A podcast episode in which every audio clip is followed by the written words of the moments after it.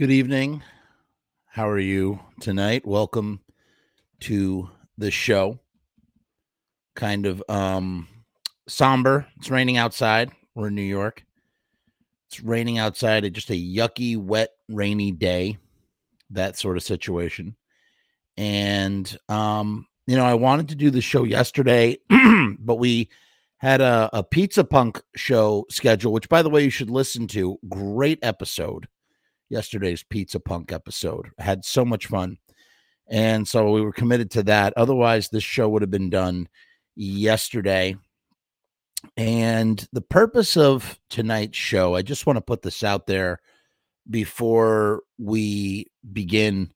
Um, I, you know, I met, I got, you know, I was fortunate enough to have met Howie several times and interviewed him uh, for a documentary project uh, that I have been working on for a very, very long time, and along with his along with his bandmates, of course, too. Um, it's funny over the years I interviewed Billy, uh, the lead singer of the Blessed, Walter Lure of the of the Heartbreakers, and also the Blessed, and Howie, and all three of them are gone now. It's very um, very sad, very very sad. All three of them, wonderful people, all of them.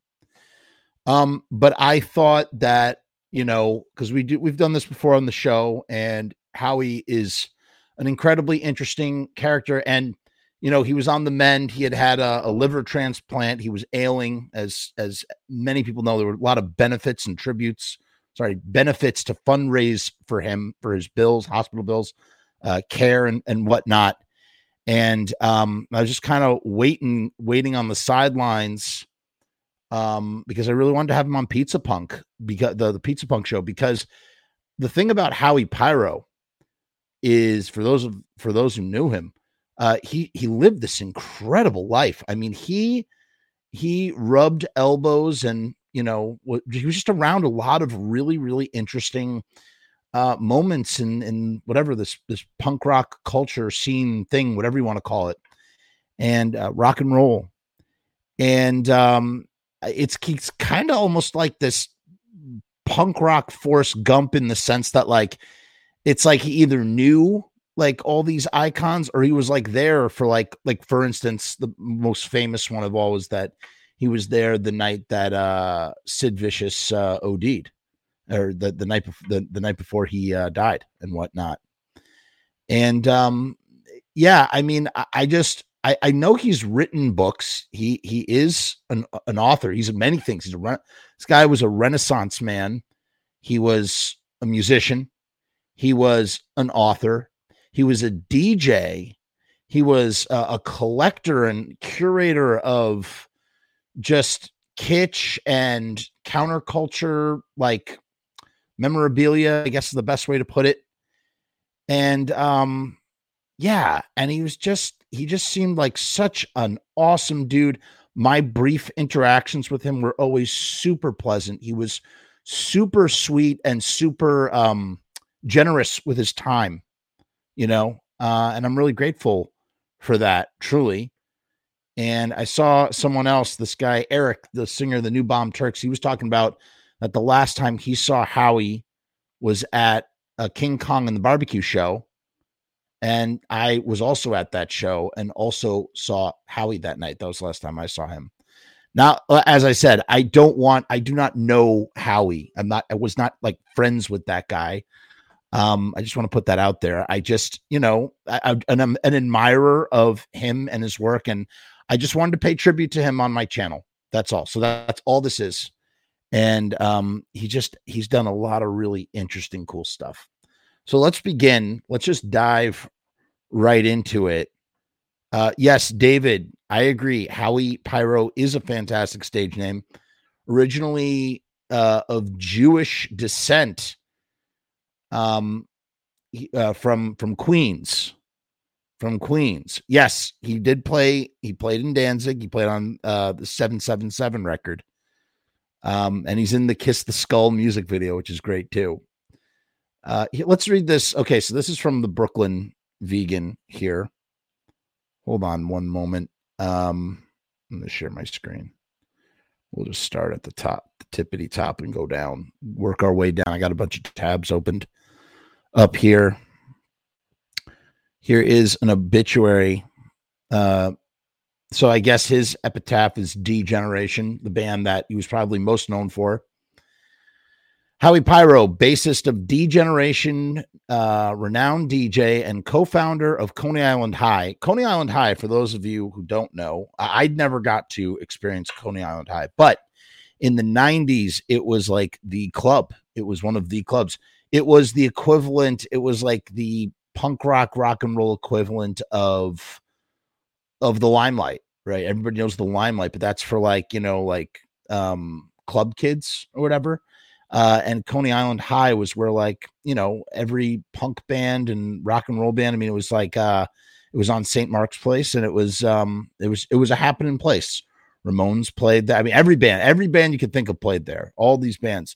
Uh, when when the Misfits came back, they came back at Coney Island High was their first official show back, or I should say Jerry and Doyle's Misfits. How here's the here's the statement. Here's the statement. He passed away at the age of 61 um, too young, in my opinion. Howie Pyro died peacefully on May 4th, 2022, from complications due to COVID 19 related pneumonia following a liver transplant and long battle with liver disease. The beloved and influential bassist, DJ scene maker. I think that's a great way to put it, right? A scene maker and troublemaker. And he did get into some trouble. I've heard stories, um, just hijinks, I should say uh, devoted his life to everything weird, wonderful, and wild in music.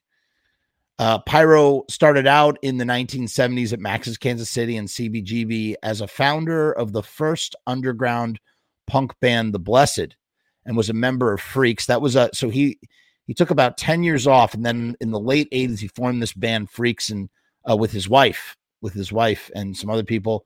And that you don't you know you don't really hear people talk about freaks and the records are kind of hard to get a hold of. And then, yes, the Chelsea Smiles, D-Generation, and he was also a member of Danzig and played on Danzig 777. He co founded the Green Door Party in New York City, the infamous club Coney Island High, and was a member of the Black Lips Performance Cult. Now, the Green Door Party preceded Coney Island High, and that was like a I think that happened like once a month or something. And that was like, um, that was like, that was supposedly quite the soiree. And that kind of folded into Coney Island High, which he, which he founded with Jesse Malin from D Generation as well. And Jesse Malin would go on. I mean, Jesse Malin has the Bowery Electric. I mean, there's a bunch of places that Jesse Malin was involved in. Um, and I believe the Coney Island High closed in 1999. So it was around for about five, four to five years. Howie collaborated with Johnny Thunders, Ronnie Spector, Rancid, right? He wrote the song. He wrote a song for, with Rancid. I'm trying to remember the name of it. You know, all the kids in the shooting gallery. Da, da, da, da, da. It's on Punk-O-Rama 4. Uh, I forget the name of the song. I think it's called the Shooting Gallery, maybe. Uh, Joey Ramone, he he collaborated with Genesis P Porridge, P Orridge. Sorry, I don't know how you pronounce that. The Misfits, Debris. I don't know if he he didn't collaborate with the Misfits. I think maybe they mean, to say Danzig again. I mean, he played shows with the Misfits. Uh, Debbie Harry, Kid Congo Powers, Ed Big Daddy Roth, Jane County, and Alan Vega. A world renowned DJ, Pyro hosted the groundbreaking show Intoxica Radio, an infectious two hours of primitive, primitive 45 RPM records from the deep underbelly of the original rock and roll era. And that just so accurately says what I could not formulate with my own words, you know. Um, and he had this thing with Intoxica. There was this little primitive caveman that people would get tattooed on them. And how he would like keep track of like who had the tattoo. You Google it, Google the primitive man. Um, and he was like an encyclopedic knowledge of of of those rock and roll records of those of those seven inch rock and roll singles you know probably you knew as just you know the cramps lux interior and poison ivy are always known as like the the encyclopedic you know sort of that just that they knew a lot about that stuff and i feel like howie pyro was right there next to him, right?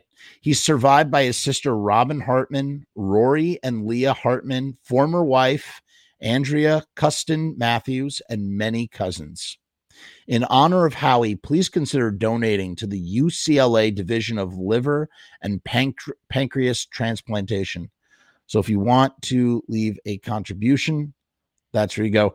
Oh man, he's going to be laid to rest at the Hollywood Forever Cemetery. That's so apropos. That makes total sense. And they do lots of events there. I'm sure Howie attended many events there, you know, with his connection to the Ramones. In the new in the near future, there will be a big celebration of his life. I'm glad to hear that that they'll be doing something like that. Howie's D-Generation bandmate Jesse Malin wrote. This is from Jesse Malin, his uh, frequent collaborator in, in several bands. After D-Generation broke up, they had another band, and then Howie ended up in Danzig. And I'm trying to remember the name of that other band, uh, the Acid Dropouts or something. Um, Jesse writes, This is the hardest post I've ever had to write. Howie Pyro was my best friend and brother. Howie Pyro, my best friend and brother, has passed away. He fought real hard until the end. Um, he changed my life and so many others. He changed my life and so many others in ways I can't even begin to say. We made our world together from Whitestone, Queens to Madison Square Garden and even and every crazy, dirty little place in between. I learned so much from him. He made this planet a much better, cooler, weirder, and more beautiful place. For decades, for decades, he impacted so many different kinds of people and so many different scenes all over with his style, his taste, his music, his knowledge, his art, his fashion, his attitude, his humor, his records, his movies, his bravery, his swagger, his smile, his heart, and his compassion. Thank you to everyone who bought a ticket a shirt, donated, said a prayer, or sent a message to help him out. He really got to see the love in a huge way from all of you, and it meant so much to him. His importance and impact will never, ever be forgotten. I will love you forever, my dear Dr. Howard. Um, I mean, I think that is really nice that when they were doing all these events for him, that he got to, yeah, he got to see all of that love and you know what, man? All the tributes are pouring in on Facebook and whatnot. I've been reading through them, and we're going to read two of them. I picked out two to read. Um, and I, I, I said this, uh, and I think it's so true. I feel like anybody who friggin' knew him loved him, like really loved him. He just seemed like such a lovable guy, you know, and just into really, really cool stuff. And his life was so interesting, as I said, um, or as it said here you know, he crossed paths with everybody and was just, you know, probably had a thousand had a thousand stories. There's pictures of him with Hasil Adkins and Screaming Jay Hawkins and just you know Joey Ramone and and Joe Strummer and hanging out with Johnny Thunders, being in a band with Walter Lure, being in a band with Danzig. You know, I mean, just just so much stuff. He one of the first guys to work at Manic Panic on uh, St. Mark's. You know, Tish and Snooky's store. When Howie was fighting for his life, several musicians and other public figures paid tribute to him, including Debbie Harry, Lenny Kaye. They all knew him. Lenny Kaye and and Non and Noni, John Travolta. What? I didn't know he knew John Travolta. Jimmy G of Murphy's Law, uh, Theo Kogan of Lunachicks, Donita Sparks of L7, Matt Sorum of Guns N' Roses, and more. Read those tributes here so you can actually read some of those tributes were for the sake of I really want to just try and get a, a cross section of of of Mr. Pyro. So I'm I'm gonna just put the I'm gonna put those those tributes in the comments if anybody wants to read them, but I'm not gonna read them because we'll just we'll be here for a very long time. Probably we're gonna be here too long as it is. There we go. I just put it in the comments for anybody who wants to um check that out. Um man. Hmm. I'm really glad that he got to re and he reunited with with D Generation. They reunited. They put out a record in 2016. Played a, played a bunch of shows. Hmm. Hmm. Really. Really a bummer that he just never got to write a book, man, or that he never wrote a book about his life. That's that's what is. That's kind of why I wanted to do this. Not not that it's going to be just just to you know pay tribute to a really cool life of a very, very interesting dude. Okay, so now here's a tribute from I, I, I've never said this dude's name out loud. He's frequently in this book, one of my favorite books about punk rock. He's in this book. He knew how he he was he was the lead singer of a band called the Senders that played at like Max all over the place in New York, especially Max's Kansas City. His name's uh he was also sort of um, um an associate of Johnny Thunders on some level. His name is uh Felipe Marcade. And I hope that's how you pronounce it. And I apologize if it's not. And um he, uh, we had once read one of his um one of his stories about Screaming Jay Hawkins, actually, that's on this channel. Great storyteller. Let's see what he says about Howie Pyro. He says, Howie Pyro was a very important member of our Little Max's Kansas City family. He definitely was a VIP, very important pyro. I knew him since 78, and we remained good friends until his passing a few days ago.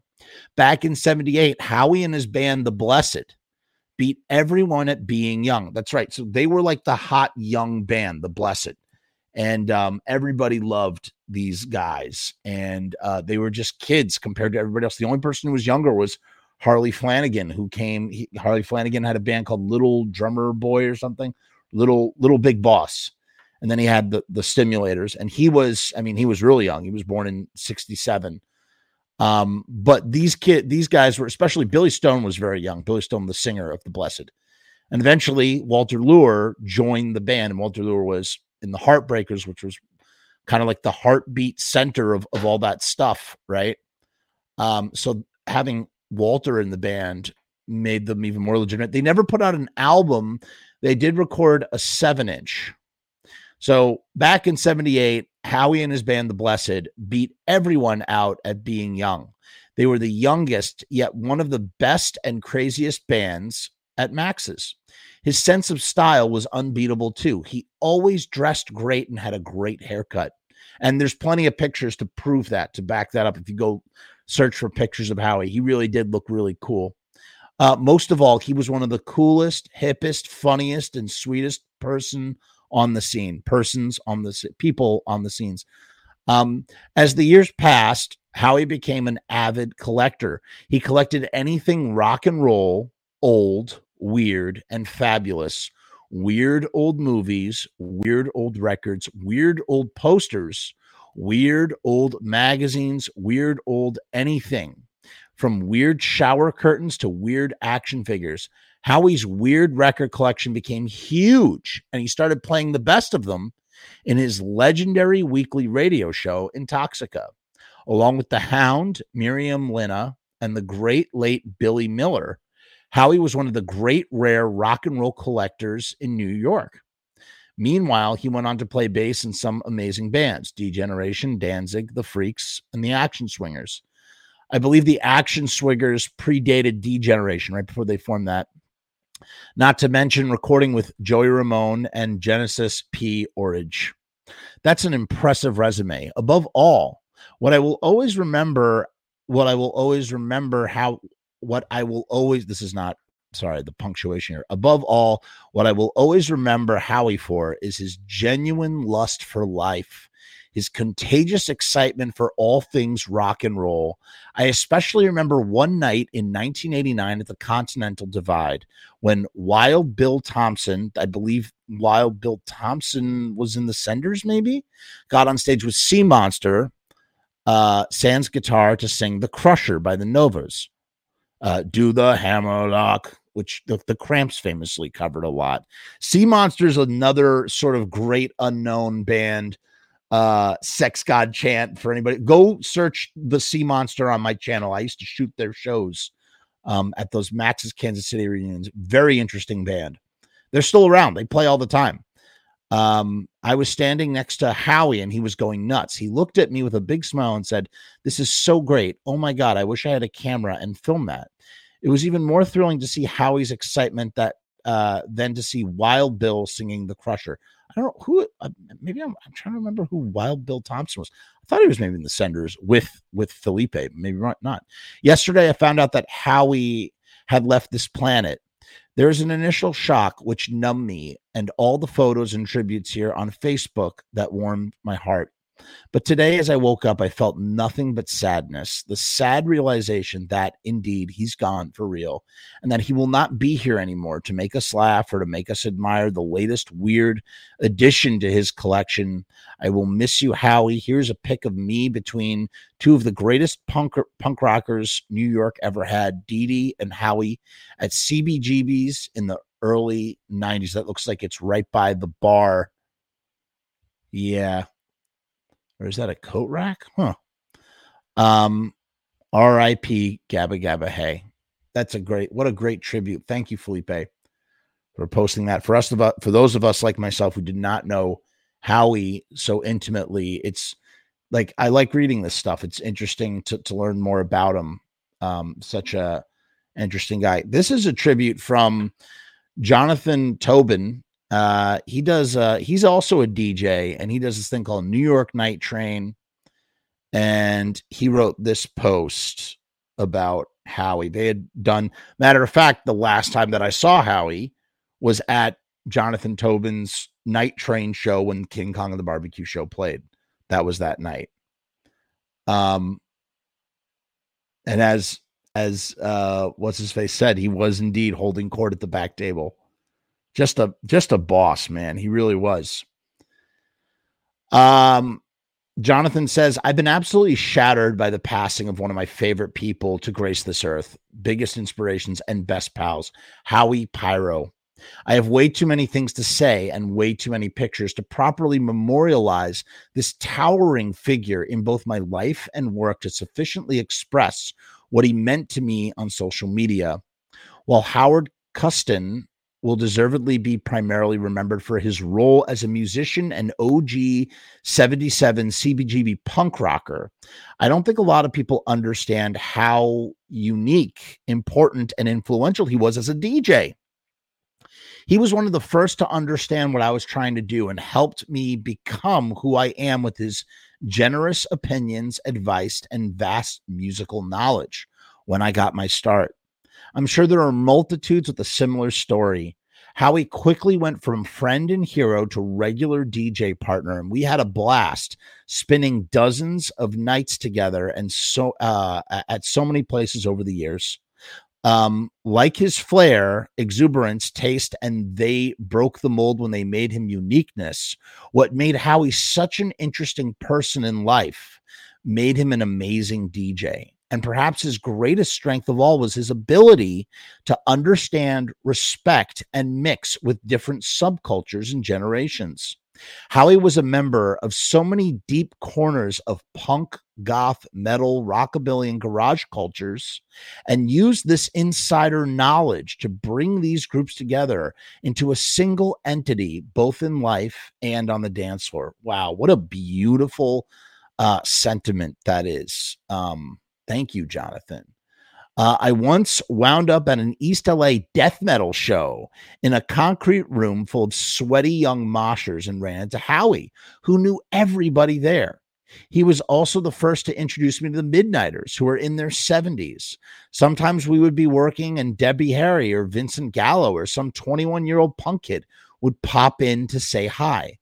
He was the secret glue holding the universe together.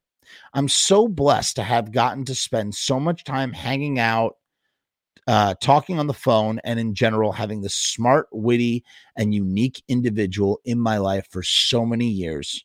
It's going to be hard living in a world without Howie, but I know all of us will continue to carry his many gifts with us. Beautiful man, beautiful tribute to Mr. Pyro. Let's see if we can pull. Do you see these pictures that I just? Yeah, there we go. There they are looking at records. That's Jonathan on the right. Another picture of sorts. I don't know what's going on here. Uh, another another picture. There, there you have it, folks. I mean, Howie Howie knew everybody, man. He just knew he knew so many people. He knew so many. Oh, there's that's uh Shannon from Shannon and the Clams. How about that? So cool, man. Oh, there's oh, this was the night. Uh no, that's not. But there's that's uh That's King Khan from King Khan and the Barbecue Show. Oh, was this the night? Was this the night of that show? Maybe. Um, because that looks like what King Khan was wearing. I took a picture with him, and was, I'm pretty sure he was wearing gold sequined like hot shorts. Um, what a dude, huh? Okay, let's move on now. Now, let's go back a little ways to when Howie first started out. Hold on, I see some comments here. RIP. Josh says that Degen is one of my favorite bands. And when I went to see Danzig, I was hanging around near the bus waiting for Glenn to sign some stuff. Howie randomly came up to me and said, What's up, dude? That's really sweet. Um, like we were long lost pals. Nice dude, nicest dude, and I always tried to emulate his cool hair. Hey, what's up, Ron? How are you, man? Ron's in the chat. Ron P, great guy, phenomenal mustache. If you know Ron, you see his mustache. Strong mustache. I aspire to his mustache game someday in some way. All right, so let's go back a ways. Let's go back to Howie's uh, childhood a little bit. This is an interview he did with Gray with Gravy with uh, Gravy Zine. We're going to take a look at it real quick right here. Hold the phone. Hold the phone. Here we go. I got it. This is an interview that talks a little bit about Howie's childhood, I think, and then it it goes into other other stuff, and we just got we got a couple more things, a couple more pieces, kind of like like that. Let's see if I can just get this popped open. All right. Growing up monster interview with Howie Pyro. Uh, this is by this was posted by Samia and it's for Gravy Zine. Uh, being obsessed with something can be a great thing. It's a compulsive need to do something. Uh, uh, to do something, feeling that what what is that? What positive it's that compulsive need to do something that drives you makes you makes inspiring stuff happen that that's not a sentence i don't know what sentence. Howie pyro is a person compelled obsessed and maybe a little possessed with the same monstery feeling and look of things music people and attitude as he was in his affected youth. This is not written very well in this emailed interview, Howie indulges and immerses us in a vivid rendering of what once was the wild era of the 70s through 90s New York City punk music scene, the start of D-Generation, and the thrilling times during the Green Door NYC D- DJing days, and his love of spinning his awesome collection of 45s, uh, now in California on his Intoxica radio show. Um, hold on. We're to take a comment before we read that. This is from Mushroom Leg. Hey, Jeff, bro, working on inventory at the restaurant, but just wanted to take a moment to say hello, sir. Thank you for all the amazing content. I will not sleep tonight because of work. Ah, well, you can sit and listen to me jabber until I'm not jabbering anymore. Uh, if it'll help you pass the time while you're doing your inventory. But thanks for dropping in, Mushroom. I appreciate it. Uh, and, and, I hope your I hope your shift um I may your shift pass smoothly and quickly. Um, the interviewer asks, "Where were you born and raised?" And Howie uh, talks in capitals. I was born and raised in Whitestone, Queens, like Johnny Thunders, members of Kiss, the Dictators, and others. Uh, interviewer asks, "When did you buy your first record? When did you start collecting stuff? Books, records." Monsters toys. Uh howie says i was first in i when people type in i mean uh, listen uh, uh, uh, no disrespect to howie who has just left us but i maybe it's not his fault. Maybe maybe the uh may, maybe the person did this interview put it in caps but the, whenever i read caps i just want to scream i was first into monsters! I was first into monsters movies and tv shows on tv then I'd go with my parents to garage sales and, and memorabilia shops as my parents were into old movies, music, books, etc. I started buying records around them when I was six or seven. And since I was into monsters, I would buy any record that was monstery. Haha. So I wound up with some interesting 45s that put me before my time, like Psycho by the Sonics, uh, Psychotic Reaction, The Spider, and The Fly, etc. Psycho by the Sonics is a great, great record if you've not heard it. Um, and here's a picture of a young Howie with some magazines you know, Howie was on an episode of Hoarders for his collection, for his collecting prowess. I kind of want to watch it now. I've never seen it, but he was he was filmed. He was filmed for that. The interviewer asked, "Can you paint a picture of your early years? What was your earliest memory of being deeply affected by music, uh, punk subculture, monsters? How do you con- how did it, how does it all connect for you?" He goes, "Well." I was born in 1960, so my early years were long before any punk subculture existed. I was from about age 11 on a very, very deeply affected by me. I was, he was from the age of 11, he was very, very deeply affected by music. First of all, it was the weird records I was buying at garage sales, then a serious oldies fixation during the big oldies boom in the early 70s.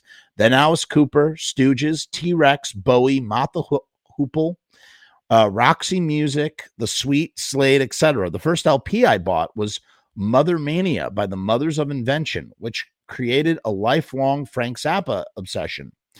I was that guy in school that everyone came to to find out about new music. When punk happened, I was right in the middle of it and so deeply affected that I ran away from home.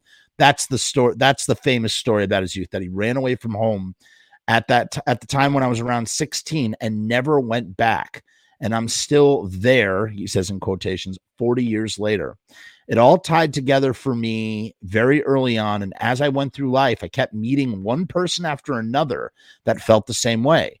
There was the Monster Movie Club at Club at, at Club 57. And that's and then he says, then I met Glenn Danzig and brought those guys there.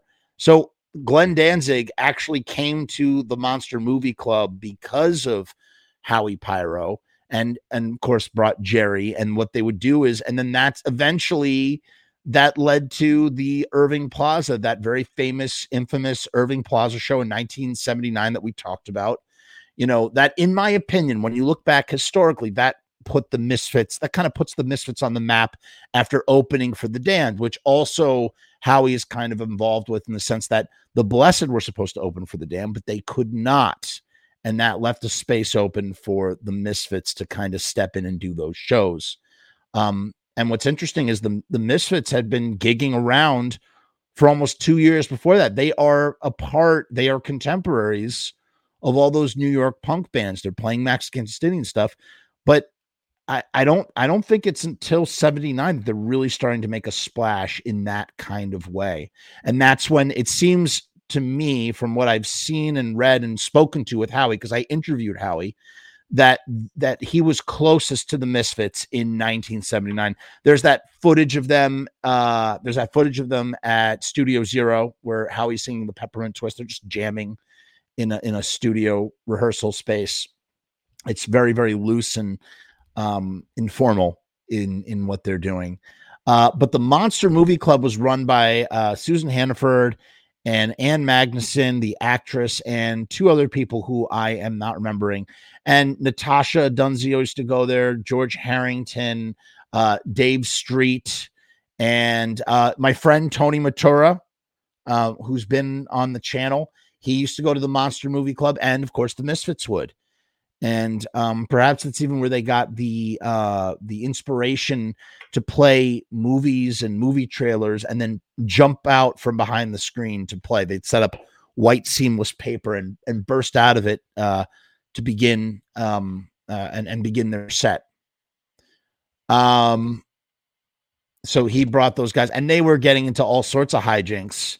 The Misfits with with Howie uh, they got arrested. They uh, they uh, they trashed some hotel rooms, from my understanding. Um, I, I don't uh, allegedly allegedly trashed some hotel rooms, throwing TVs out a window. Um, end up in like I don't know the drunk tank or something of something similar of the ilk. Uh, just wild and crazy stuff that they used to do in New York City at that time. Um, he says, uh, everywhere I went, I met monster freaks that were in bands. May I also add that I pretty much am exactly the same now as I was when I was 12 years old, living out these same few early obsessions, fantasies. There's another picture of Howie. This is the Rocky Horror Picture Show soundtrack, behind him.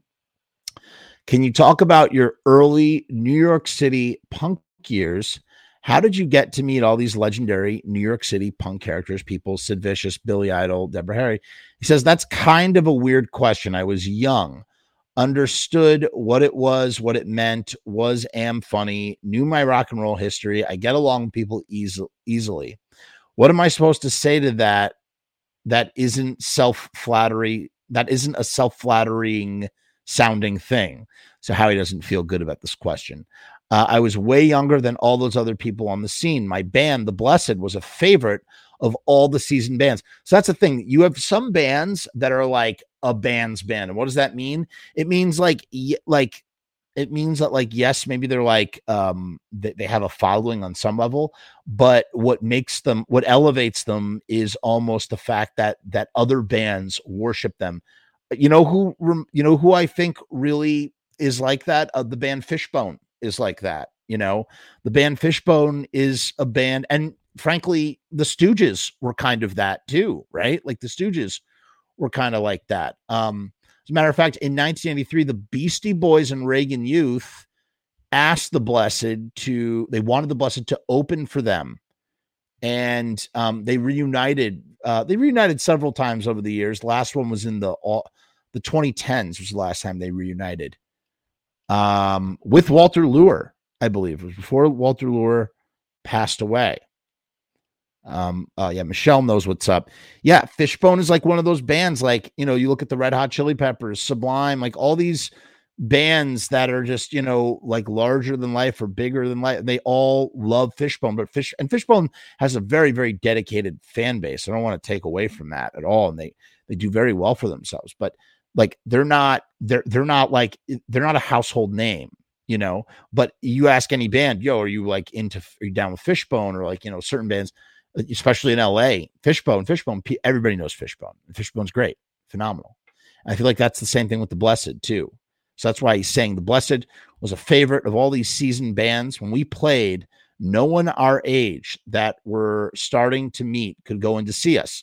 So nobody could get in there. Our whole audience early on was the Ramones, the Dead Boys, Heartbreakers, Blondie, Cramps, etc., etc., etc. So they're literally playing for other bands, and each one of these bands is super super duper iconic then people were drawn to uh, drawn to see us because of our audience who were by this time our friends these people were in these people were famous to me but to no one but no one was famous really at all in the world.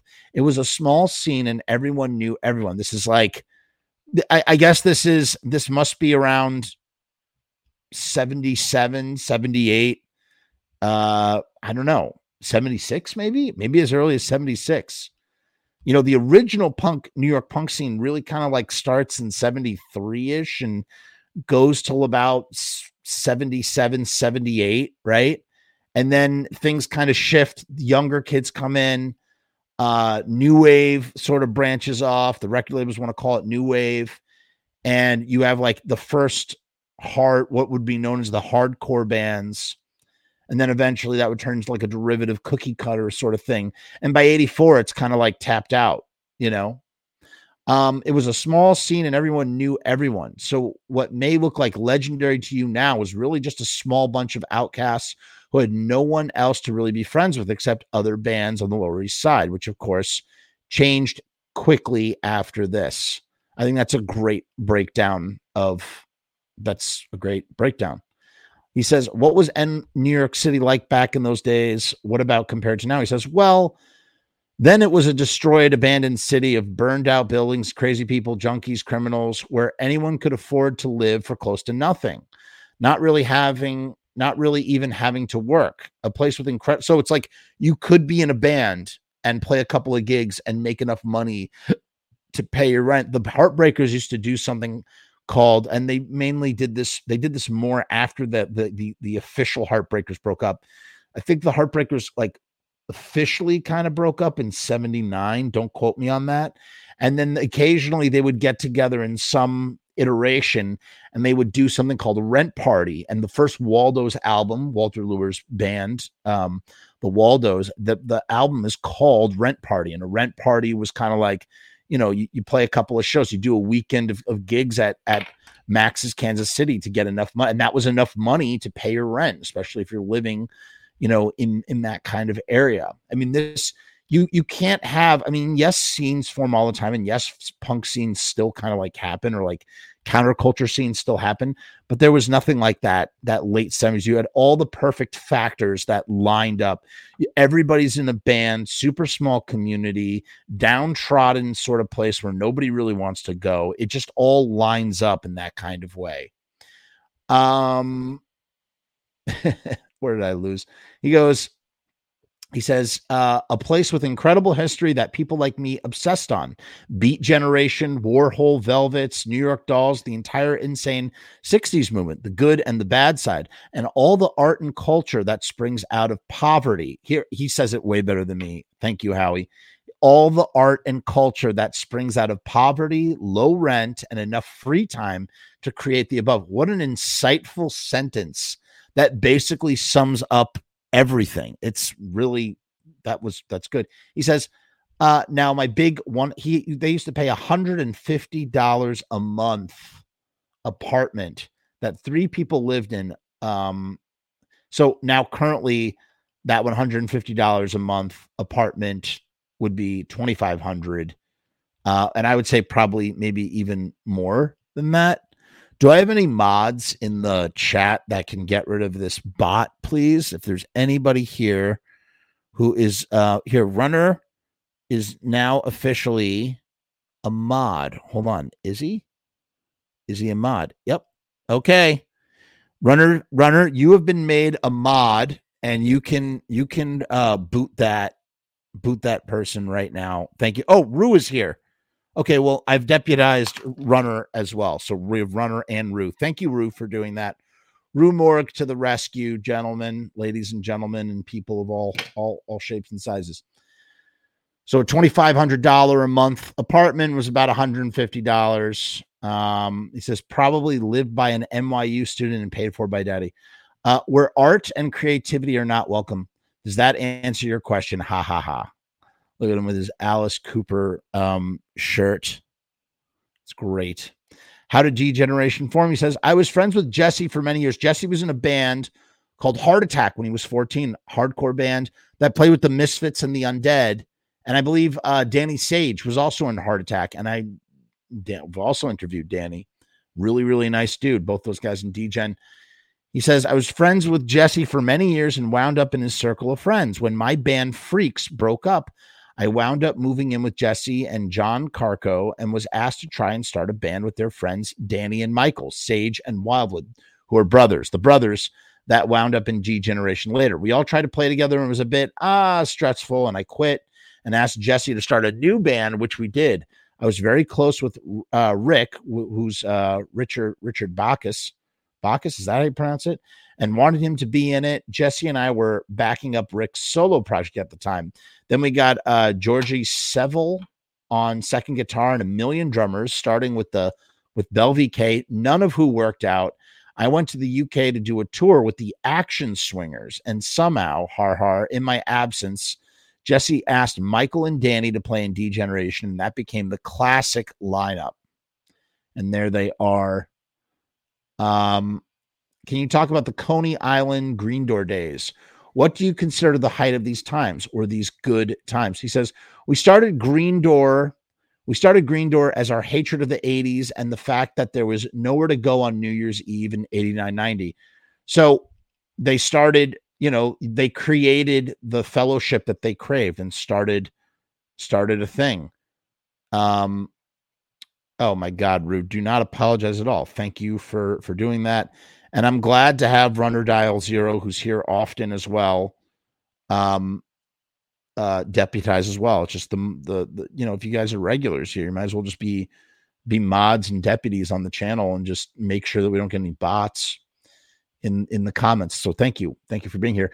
I DJ'd with Rick, uh, Rick Bacchus and Holly Ramos. It was a major success, so we started doing it regularly.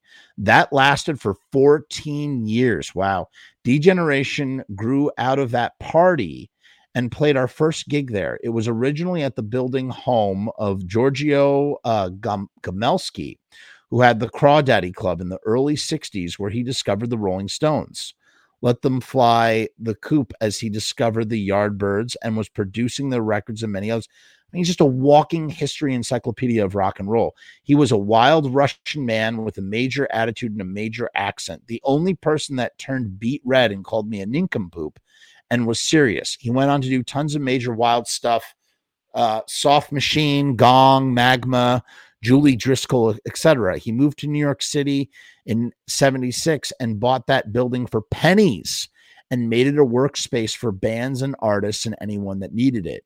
Uh, we were his pet band and we were and he was a major influence. It was a punk hardcore club when he was first there and also an S&M club called Paddles. we all played there, Blessed, Heart Attack, etc. Sometimes we'd have to move our equipment back in late at night when it was the S&M club. Haha. After a few years, Green Door NYC, the official name, got too big. Up till then, it stayed open till everyone decided to leave around 8 a.m. usually. My God, there'd be people fucking on the floor.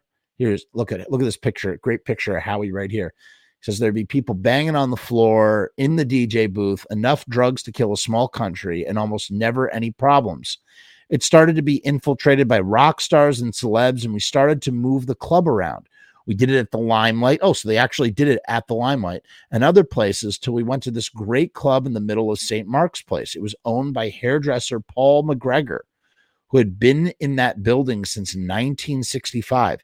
He created the shag haircut for Jane Fonda for the movie Klute. See, he just knows all this random stuff. It's so cool, man. Uh, he would drive his psychedelic Rolls Royce out of the, the ground floor onto St. Mark's Place. The movie Shampoo was partially based on him. How about that? After he closed his hair shop, it was a roller rink. In the 70s, I saw the Misfits and other bands there then. Wow. Uh, then in the 80s, 90s, it was only open once a week for a very popular club called Boy Bar, where all the now famous and infamous drag queens, RuPaul, Lady Bunny, Miss Guy, etc., did their early shows. We had many friends there, even an almost early member of the Blessed. Arthur, aka Darvon Staggered, was a bartender there. We asked if we could have a party there on Saturday night since they were never open, and then Paul said yes, and the place was huge. Three floors. The main floor had a large stage and a full PA DJ booth, and we started doing it regularly there. And then Paul McGregor wanted out. So Jesse Malin and a couple of his friends invested, and we all opened Coney Island High. The club was a huge success and the main place, even more than CBGB's at the time. The Ramones, there's Joey and, and Howie right there, uh, played their last New York show there. The Beastie Boys played there, and endless incredible things went on there. It was the last real rock and roll club in New York City. Uh, we we brought the feeling of the 60s Warhol scene, Max's Kansas City, etc., to the 90s. I'm so bummed. I was just too young to experience it, man. I was like right there. Man, five, if I was just five years older, I probably may, maybe a little bit older. Maybe if I was about eight years older, I probably would have been hanging out there, I would imagine. Uh, I got to see CBGBs in the last three years of its existence, right? That's when I started going to CBGBs. And um, I just was too too late, man. Sucks. sounds amazing. Just hearing him talk about it and whatnot. Um, that's the way the cookie crumbles. He says it was one of the most incredible times of my life. And fuck Rudy Hitler, Giuliani for closing Coney Island High. So Giuliani is the reason why it closed and all the other clubs in New York City downtown. Uh, the entire time it was open, it was the height of the of the entire 90s in New York City, in many people's opinion. Man, he's and then the guy the the interviewer asked, "What do you miss about New York New York City?" Uh, Howie says, "People mainly. There's not much left to miss, sadly." Because Ray's egg creams on Avenue A, the only thing left from my youth, although that's now closed down. Now, Ray Ray's egg creams. Wait, is that Avenue A? well, what's the place? No, no, no. I'm thinking of the place on on St. Mark's, on the corner of St. Mark's, where the New York Dolls uh, took that infamous um, picture. Um, Wayne says that was a great place. I saw a few bands there. That's awesome. Wayne, who did you see there out of curiosity, uh, if you remember? Okay, here we go. Um, Howie Pyro talks about touring with Danzig. He says, "How what?" Uh, the interviewer asks, "How was it touring with Danzig? Are you and he friends?" Uh, Howie says, "I love this picture of them. Look at Howie with his hair uh, in the front of his face. I love this picture. Um, this is the seven seven seven lineup." He says, touring with Danzig was amazing. He was always extremely generous and a good guy. Yes, we have been friends for 40 years. Um, and what's interesting is so they toured the world, how he toured the world with Danzig. And at one point in time, he was living in the back of Glenn's house.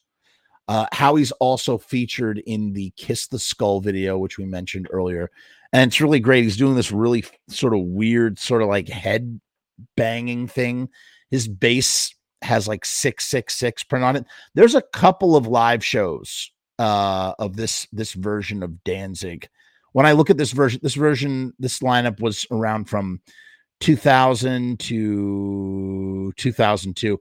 And Howie, I guess, you know, Howie remained tight with Glenn even after that. Um, what happened was he and Todd left because they had another band. I'm it's either the Chelsea Smiles or Chrome Locust, one of the two. I don't remember.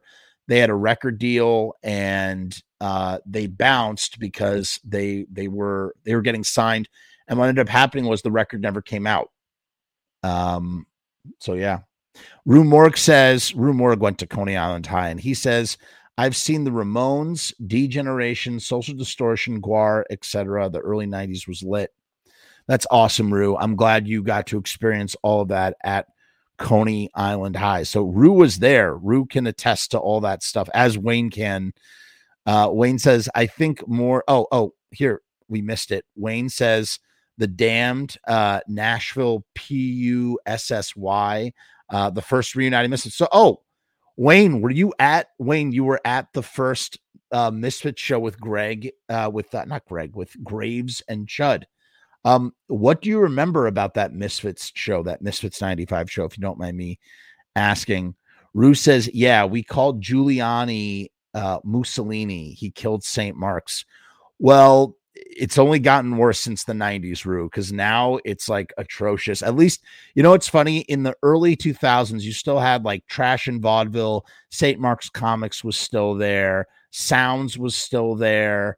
Um, th- there were a couple of places that were still there. St. Mark's Hotel, Kim's music video was still there um and it and now all of that is gone too and it really is just nothing there's just nothing there like truly truly nothing there uh such a bummer man such a bummer um what's his face uh interviewer says if you could play a show with anyone what would the lineup be uh where would you play howie says i suppose the only band i'd have any want to have blah, blah, I suppose any the only band I'd want to play with would be the the Cramps with Lux, Ivy, and Nick Knox.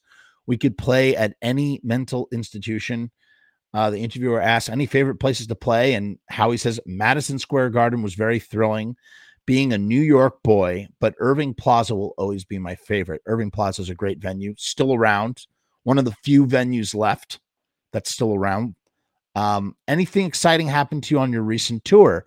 He says, I met a lot of really cool people and opened many ears to music they didn't know. I feel like that's that was Howie's mission, right? A little bit like being the DJ like that, um, playing all these interesting, weird records, turning people on to music that they didn't know. Uh, one guy from a classic 60s surf garage band started talking to me and sent me one of his very, very rare 45s. His band was the Sand Trippers. Here's here's Howie now, or or then. Um, that's what how he looked like when I he did this interview right around the time I interviewed him, and that's what he looked like at the end. Uh, why did you move to California? Was that an easy decision? Um, Howie says, I moved here because Danzig is based here. And when I was in Danzig, I tried to live in New York, but it just didn't work. It was a very difficult decision. but one I'm very thankful for now. I couldn't possibly afford to live in New York now. Um, can you talk about your Intoxica radio show? He says, I, t- I started my radio show almost 12 years ago. It was a long time dream of mine and one that legitimizes spending all of my money on records because he literally he took what he loved and he turned it into a living. Isn't that cool, man? I mean, that's the beauty. Like, like that's like that's like the beauty, that's the beautiful reward of doing what you love in life. If you don't have obligations, you know, there's some people that have families and like have very particular obligations, need to make a certain amount of money. And it's like you can't you can't just go and do anything. You have to, if you have people to take care of, but like, you know, if you're not tied down by any of that and you want, like, if you have a passion, pursue it, man. Do what you love. And then maybe one day you might start getting paid for it, you know? Um, it's beautiful. Here's something that's very interesting. So apparently, uh, Graves started to get winded at the very first uh, Resurrected Misfit show at Coney Island High. And Jimmy Gestapo from Murphy's Law, who I guess was in attendance, started to sing when Graves had gotten winded. How about that? That's very, very interesting. So I guess, you know, it's funny too, because there's video, there's video of that uh show, but I don't I'm trying to remember if I if if I saw Jimmy Gestapo there. Maybe it was I don't know. Maybe it was uh I don't know. I don't know. But that's interesting. What an interesting uh little antidote there. Antidote, antidote, antidote. Uh Ace Von Johnson says, I'm about two minutes behind, but Chelsea Smiles was originally called the Disciples. Thank you. Ace uh Ace knows all these guys. Ace knew, knew uh Todd Youth. Uh, um, uh, Todd Youth was Ace's mentor. He knew Howie. He knew, he knew all the all these guys in all these circles. Dude, Hawaiian barbecue. Ah, so Jimmy Gestapo sang horror business, according to Wayne. Thank you for that, Wayne. Appreciate it. Archduke Ramon says, when I was in college in Vermont in the mid 80s, I would occasionally spend a few days on the Lower East Side was at CBGB's The Ritz, Mud Club, The Bar, downtown Beirut. That's cool, man. That's really cool. Um, point being, just do what you love. He says, I play rare and weird 45s from the 50s and 60s, some records that I've been that I've been looking for for 30 years. Some I just uncovered for the first time last week. There's literally hundreds of thousands of insane rock and roll records made in the 15 years I'm most interested in after a few years when I got more savvy with the internet, and at the same time, a fan started recording my show and sending me the MP3 so that I could post it online and so people could hear it at their leisure. The show got very popular. It's been on joyous, it's been a joyous experience for me and has brought me all over the world. It's just as satisfying to me as playing music. I've been DJing for 39 years. My first DJ gig was at the first was at the first DJ at the legendary Mud Club. He was the so he was the first DJ at, at the Mud Club. That's awesome. Do you DJ at other places? I, Howie, I do know that Howie used to um Howie used to DJ at uh the uh the Ace Hotel. The Ace Hotel. He used to always post about that. Dagger Love said Howie is my favorite misfit. Um Ace Von Johnson says, when I was in Murphy's Law, we used to do a ton of random cover jams on stage, including Misfits tunes. Um, as Ace puts it, I was Todd's protege. Um, they were good. Ace says they were good people and will be missed. Most certainly, most certainly missed and most certainly remembered. Crazy white boys in the house. How you doing? He says, Coney Island High was such a cool venue. Great episode. Nice to see you, uh, CWB. Hope you're well. Um, this is interesting. Uh, the interviewer asks asks Howie. Okay, this is really interesting. The interviewer asks Howie, "How did you DJ for Christina Aguilera?" Howie Pyro responds, "She wanted a rock and roll party for her 21st birthday, and I'm one of those DJs that gets those sort of gigs. So they hired me and Twiggy from Marilyn Manson. That's crazy.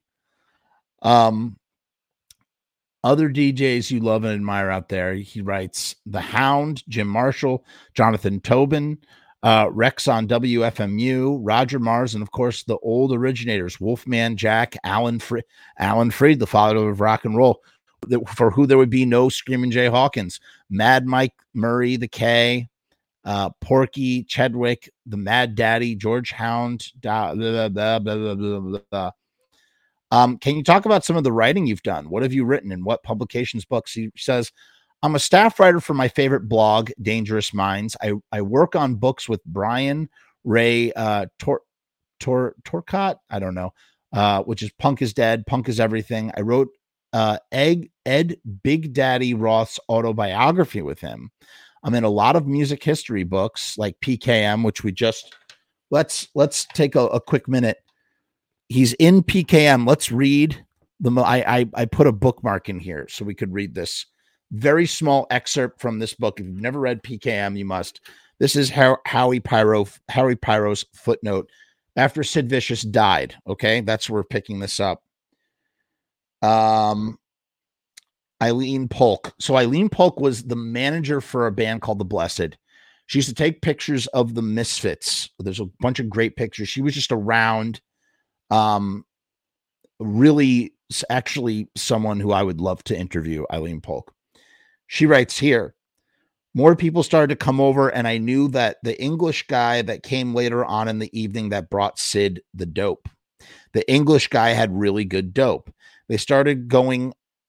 They started going in the bathroom, and then Sid went in the bathroom. When he came out, this so just so just to set this up, this is a party that's taking place. Jerry Only is there. Howie Pyro is with Jerry Only, I believe.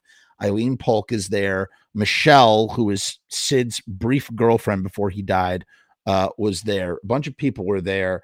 Um, I think Elliot Kidd was also there. Um, so that's what she's saying. So more people come over. Uh, an English guy had really good dope. They started going in the bathroom. Then Sid went in the bathroom. When he came out, he turned all blue and white. So this is the night he died, or uh, the, the, his last night on earth. We had to take blankets and wrap him up in them. Then he passed out on the bed, and everybody was massaging him and shaking him. It was really kind of scary. And then he woke up and said, Oh, wow, I'm sorry I scared you all. Howie Pyro and Jerry Only and I were like, This is getting bad. Let's just leave. I just didn't want to be a part of a drug party because we really didn't want Sid doing drugs. We just wanted him to stay clean because he looked so much better after he'd been in jail. He looked so much better than he had been before. Elliot Kidd. It was obvious that I was going to live because Elliot talks about ODing the same night that Sid died. I could actually like walk, but I felt more like laying down.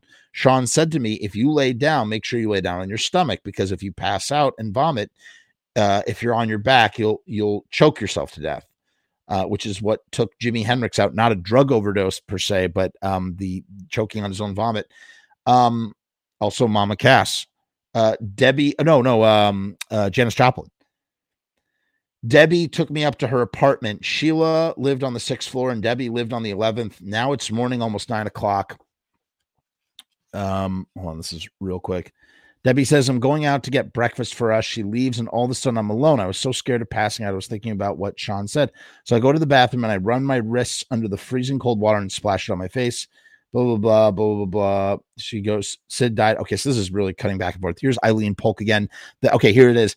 The next day, Michelle called me at noon. She she was crying. She said Sid's dead. The first thing I thought was she's hysterical. He's probably just sleeping. But I got dressed and I ran over there and I saw a crowd of reporters outside the apartment. When they saw me, they said, There's that girl from the courthouse. And then they all started taking my picture.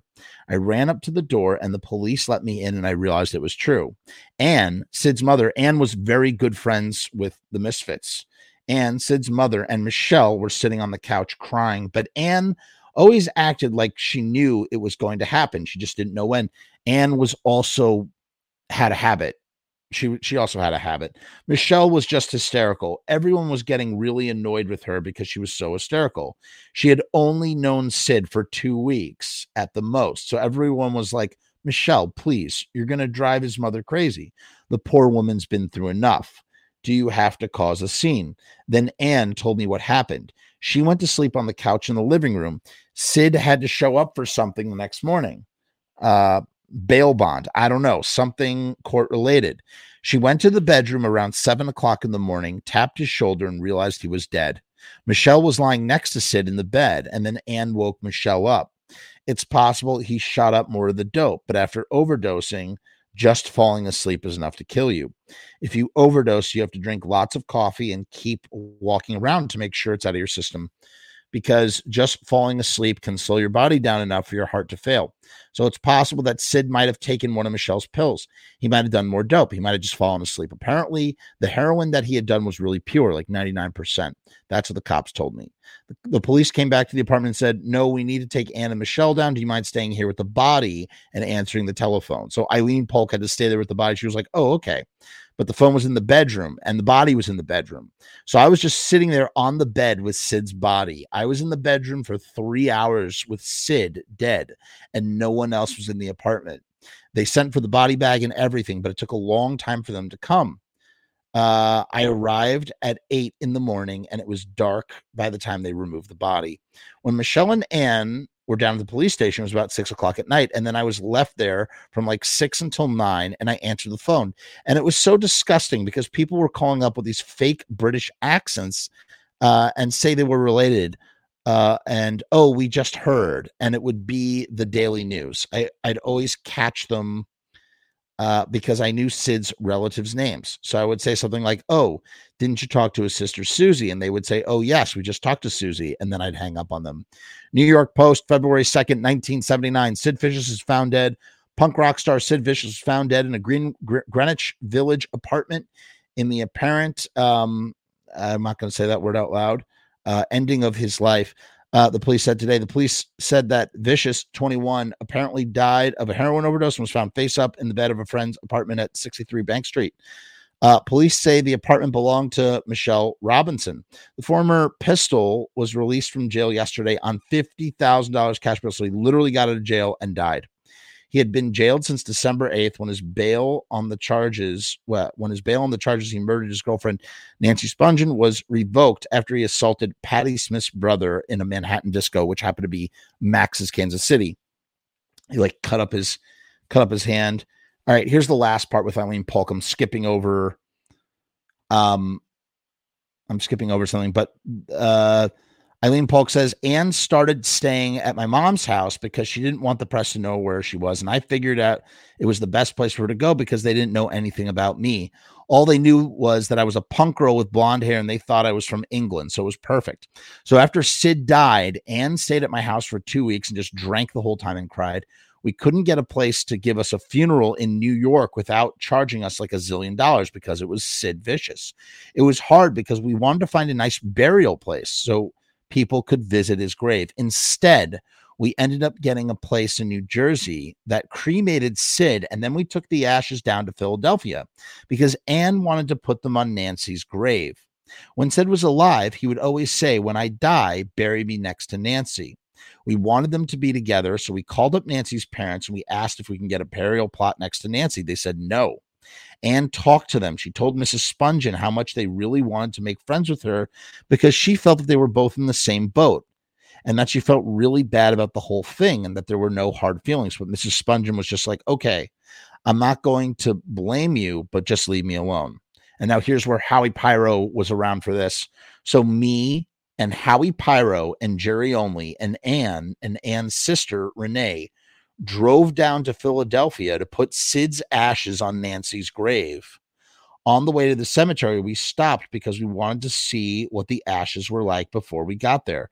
So we opened it up in the restroom of a mall we stopped at to get lunch. And it was really weird because I'm in this woman's bathroom with Anne and her sister, and we're prying open Sid's ashes.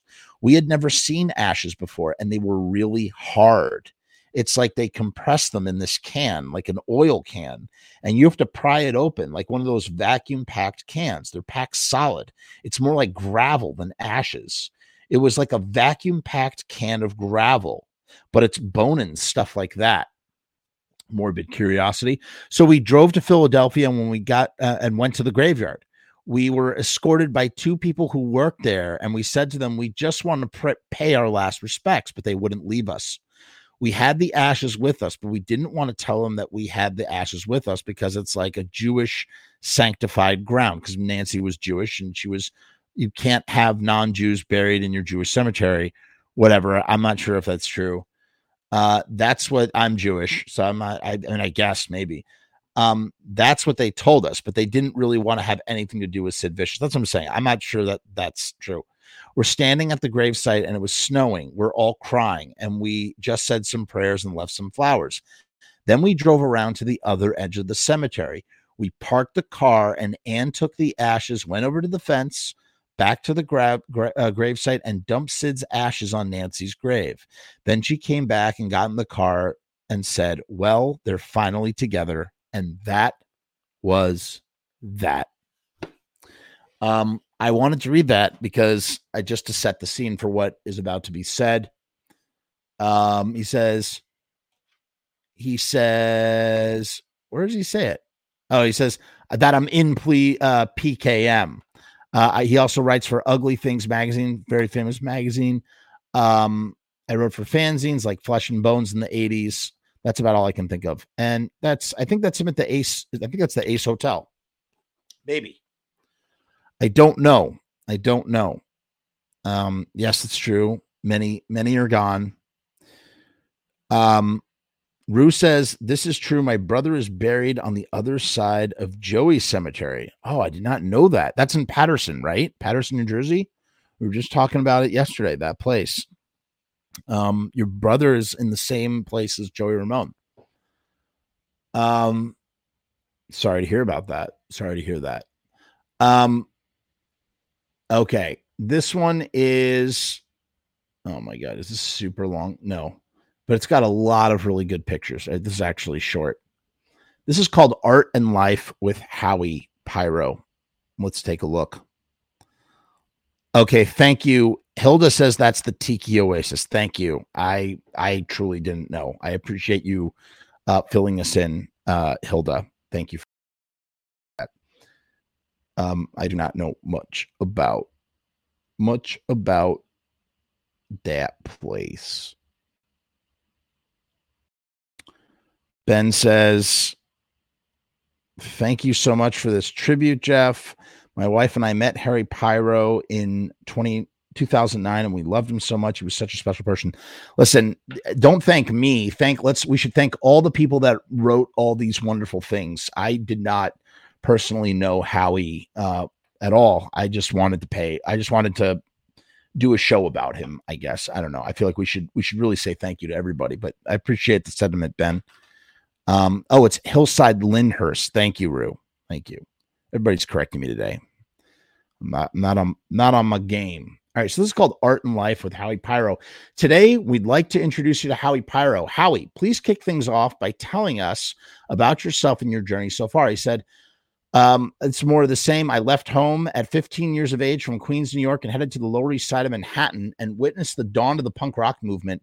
I became one of the youngest musicians on the scene with my first band, The Blessed, formed in 1977.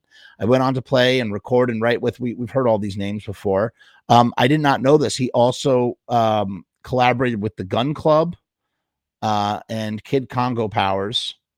Uh, with my 90s band Degen, I toured D-Generation. I toured with everyone from the Ramones to Kiss to Green Day, Social Distortion. I've also done music supervision work for films and TV, and I'm a well-known disc jockey. I have a radio show called we we already know that all this stuff.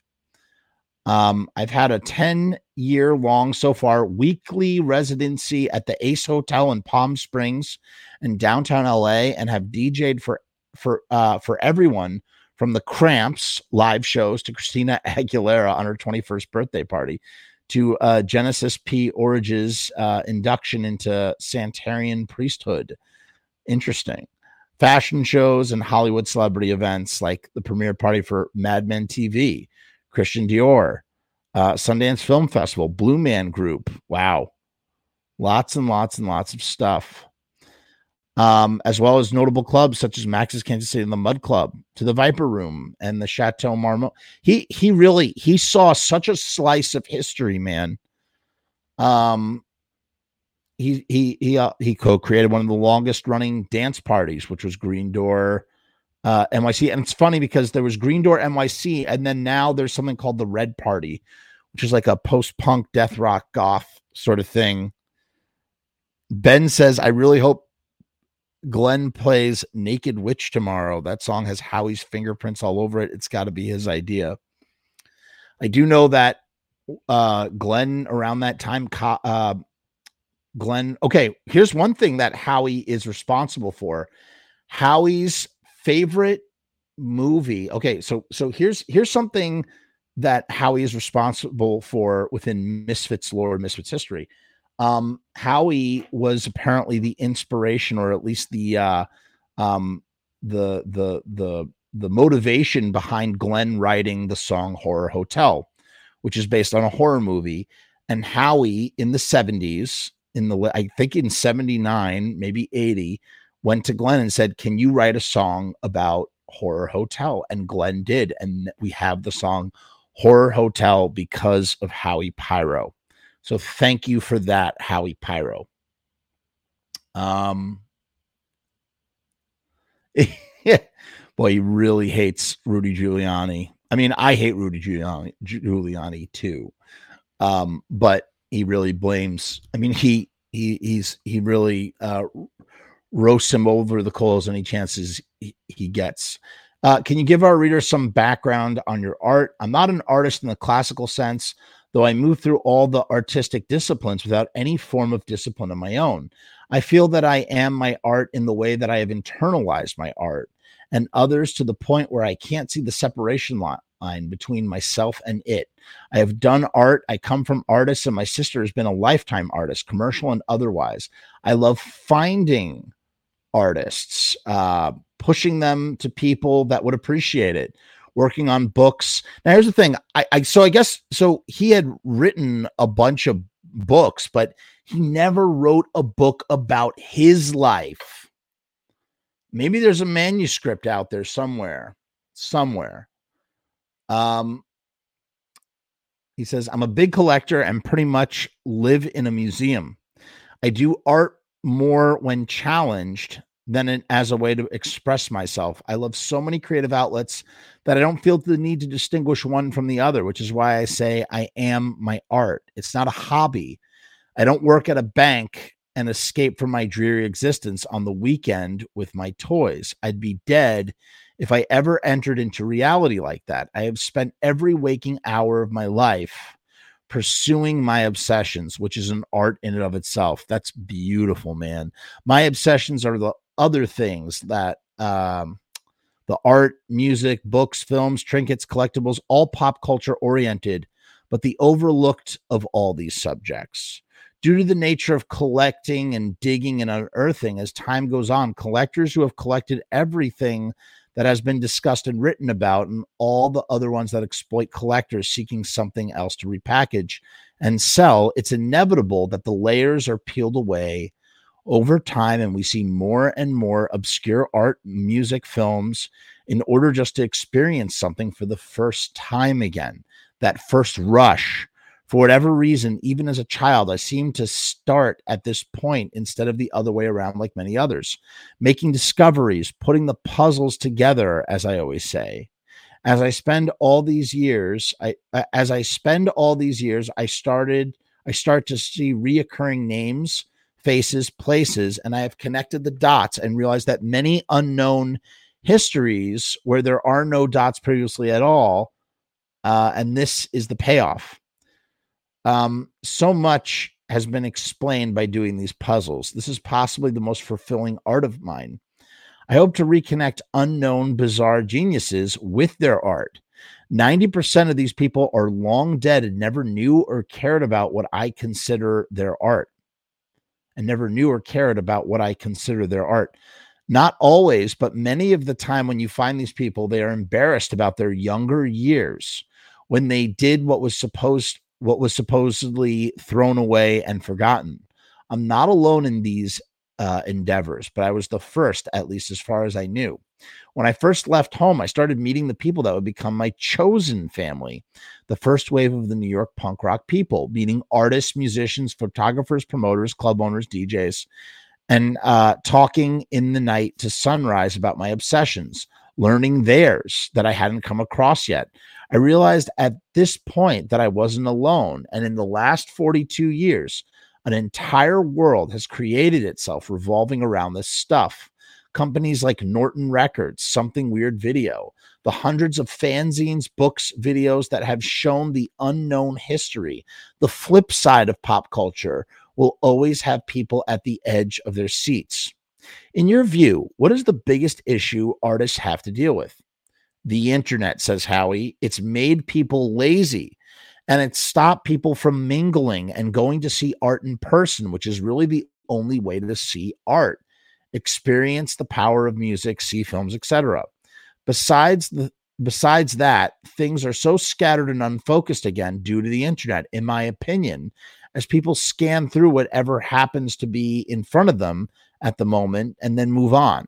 It's easy to collect followers on Instagram, but how many will show up for your show? Um, and then he says, "What's the best way for someone to check out your work and provide support?" So the the archive of Howie's radio show, which I know he did one very recently before he passed away. Here we go. I'm going to put this link in the comments for anybody real quick. But a boom. Thank you for deleting that, Rue.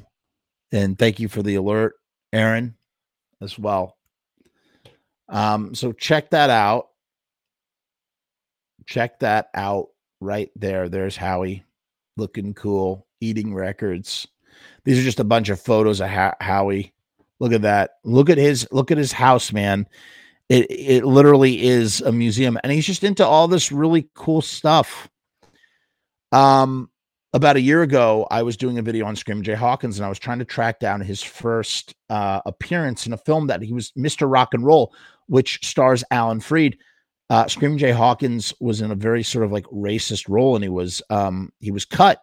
He was cut from the, the the movie. I was trying to find more information about it, and um, Howie kind of helped me out with that, and I really appreciated that. I was asking him questions; he was able to answer. Here's here's Howie with Joey Ramone and Joe Strummer. So cool! What a life! That's cool. Look at this werewolf, dude. Um, that's Howie in Danzig. That's that 666 space we were talking about. DJing, records, all that stuff. Um, let's see what the next one is. Oh, this is a big one. I don't know if, oh man, holy moly. What, how, oh, we've already been going for almost 90 minutes. Let me see here. Oh, that is, we might have to do a part two. We might. Uh, now, I want to quickly touch on Howie's band after. Well, here's the Blessed. We were talking about the Blessed. So here is the Blessed. This is the Blessed. I hope this doesn't get this show flagged. We'll, we'll see. Um, this is the Blessed doing a song at Great Gildersleeves. Uh, do, this is a Blessed reunion from 1983. They were, and this is posted by uh, Nicholas Petty, who was in the Blessed. He's like the last living member of the Blessed. Uh, the Beastie Boys asked the Blessed to get back together, so they did in 1983. And here it is. I'll, I'll play some of the uh, play some of it. What's up, Jody Ramone? Jody Ram- Jody Ramone is in the house, and he says, "I'm sorry to hear. I'm sorry. I'm rather late. Howie, may you rock in peace." Word bird. Bird is the word about umau mau. All right, here we go. Let's let's play this for, for just a little bit. Hear what the blessed sound like. This is from 1983. Howie's about uh maybe like 23 years old in this clip. Can you hear it okay?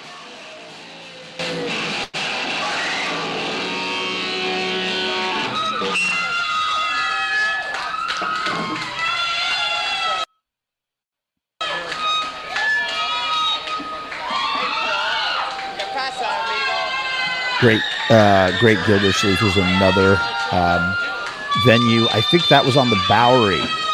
Great Gildersleeves.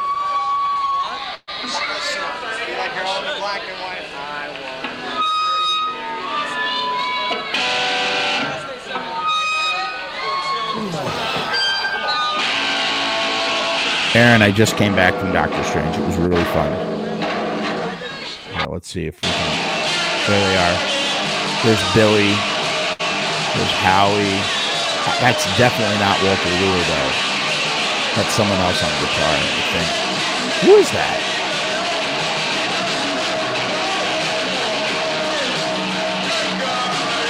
I believe they're all gone, man.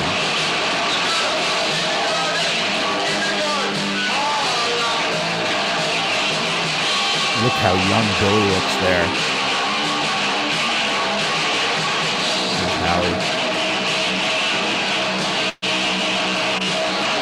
Howie, Howie can also be heard in, um, Howie can be seen jamming with the Misfits in the earliest circulating Misfits footage out there from 1979 called um, uh, Studio Zero. Here's let's let's show that actually too. So here's Howie playing the peppermint twist with Jerry Only and Glenn Danzig. Hold on.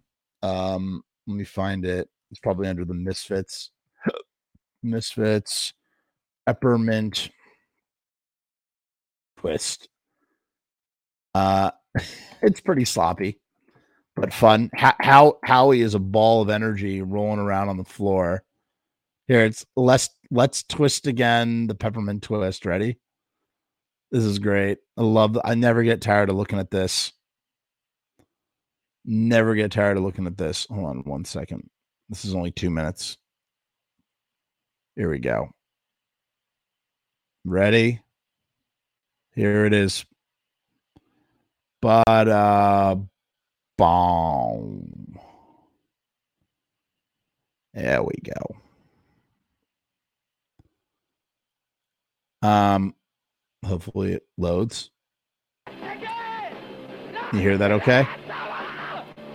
That's Howie. That's Howie in the pink shirt having a fit. Oh, come on. Stupid bandwidth. Oh, this is really bad. Boo. Let's come on. Come on. Come on. Here, let me let it load for a second. Heart there. There's Jerry right there. All right, ready? I'm gonna let it play.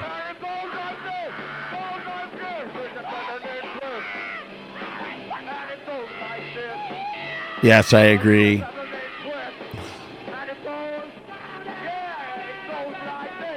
Look at Jerry. There's Glenn playing guitar. And Howie's just rolling around on the floor like a nut.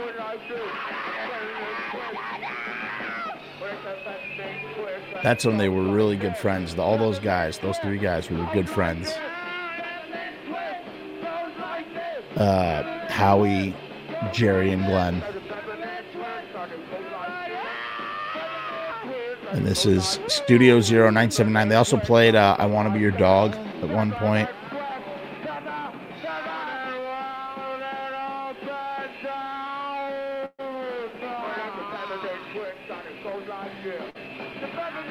Look at look at Jerry like actually plucking the strings on his bass.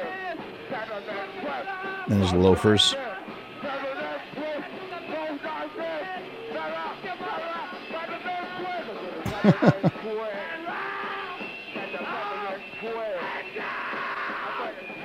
Glenn's having a good Glenn, Glenn's having a good time.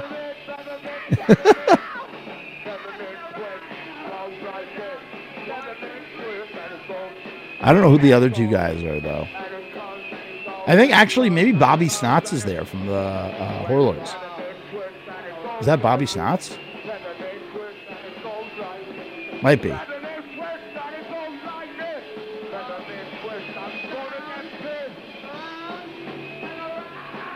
Oh, it's so choppy. It's so hard to do playback footage on um, Melon Studios. I hate it. Really annoying. it's just coming up choppy, isn't it? At least the audio is working. Well, that's it.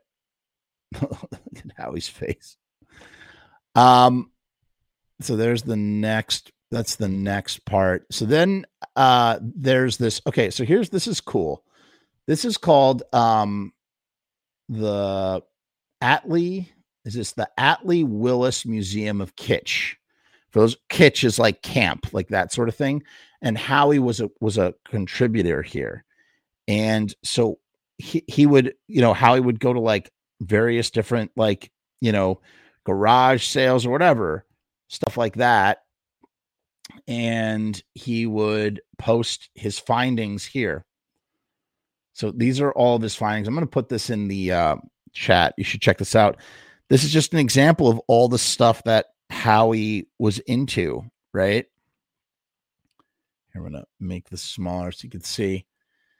Uh, stuff like double takes mod, very um, winking eye necklaces, uh, mod psychedelic ice bucket, and he like has like a little like blurb for each one. I also scored two of these, which are large and really great in person, in great packaging. I recently got this ice bucket I've been eyeing at a friend's place for years. One side has the man's face, the other dot dot. dot. So it like kind of like um gives a good description of stuff.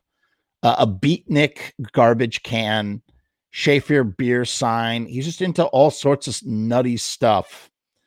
You know, um, three channel psychedelic control center. I'm so obsessed with this. It always freaks people out. Whoa, what does that do? Honestly, I don't really know. An albino squirrel holding a rosary in a glass bubble. Like he just collected weird stuff. I love it. I love this stuff. Psycho ceramics. Here is one shelf. The wrestling guy doesn't count, nor do the little devils at the bottom right. Um, there are bums covered in rhinestone. Uh, the drunk drunken Shriners. This is one of a kind thrift store. Think rather large, thin, rather large. They are handmade and nailed to a board. Uh, he just he just loved kitsch. That's what he loved. A rat clock, nothing to do with the other post dealing with the rat's hole in Daytona Beach. This is a large wall clock from some exterminating company. Germs. This is a great, pointless late 70s, early 80s toy store filler that is not referencing the punk band of the same name. He just loved this stuff, man. Glamour Lashes, Hollywood Cesspool, a wonderful book about a wonderful town. I love religious rants about anything to do with pop culture, whether it be backward masking, satanic carpenters re- records, or any or against Hollywood. Uh, Jayne Mansfield's comb. He says, "Well, I have been on a comb and Jane entry thingy here. I found blah, blah, blah. I don't know what he's saying. A beatnik beach towel. Jayne Mansfield hot water bottle. Um, Phyllis Diller's Philly Dilly chicken chili. Say that again. Phyllis Diller's Philly Dilly chicken chili. He says, another wonderful and bizarre item I just came across at the supermarket in the 80s. Wow, I love Phyllis Diller. That's amazing. He's just got tons of these posts, tons of them uh, monstrously good salt and pepper shakers, uh, pulling teeth snap in tooth puzzle, another great bathroom wall item. This hangs closer to the big mirror. I have been tempted for years to give this thing to my dentist. Oh, that's funny, man. And there's just he's got like it just goes on and on. Um, but he just he loved that stuff. That was such a that was a big part of his life. As I said, he was on the Hoarders episode. So I would feel remiss if we didn't talk about that in talking about Howie Pyro's really great life. Then he did a band called the Freaks or Freaks. And here's a little blurb about them. There's really not a lot about Freaks at all. Very hard to find info. Uh, here's a review from 2012. This is the Joyful Gadfly rock and metal album review blog. Um, so Howie Pyro's Freaks, Heavy Orange, Hippie Skelter, a rock opera in five movements, EP album review. The D generation comes of age. The style is hard rock, experimental punk, alt rock, self released in 1988 when they disbanded and they were in New York City. So Howie didn't really do much music for almost 10 years. And then he came back with this band. And then that led him into the 90s, kind of. Um, members Howie Pyro, bass and backing vocals. Uh, Big Mama Freak Matthews is rhythm guitar and vocals. That was was married to Howie. John Fay was lead guitar, backing vocals, and Eric Eckley was drums. I never want to grow up. Neither do I. Um, kids are more fun than grown-ups. We do not have to grow up if we don't want to. We can take some magic I have for that. Uh, crum, crum, crumulus pills comes a conversation between Pippi Longstocking and her friend Annika.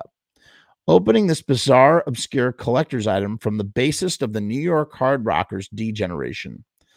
Right, that was that's like a recording, like a uh, from a, an old show.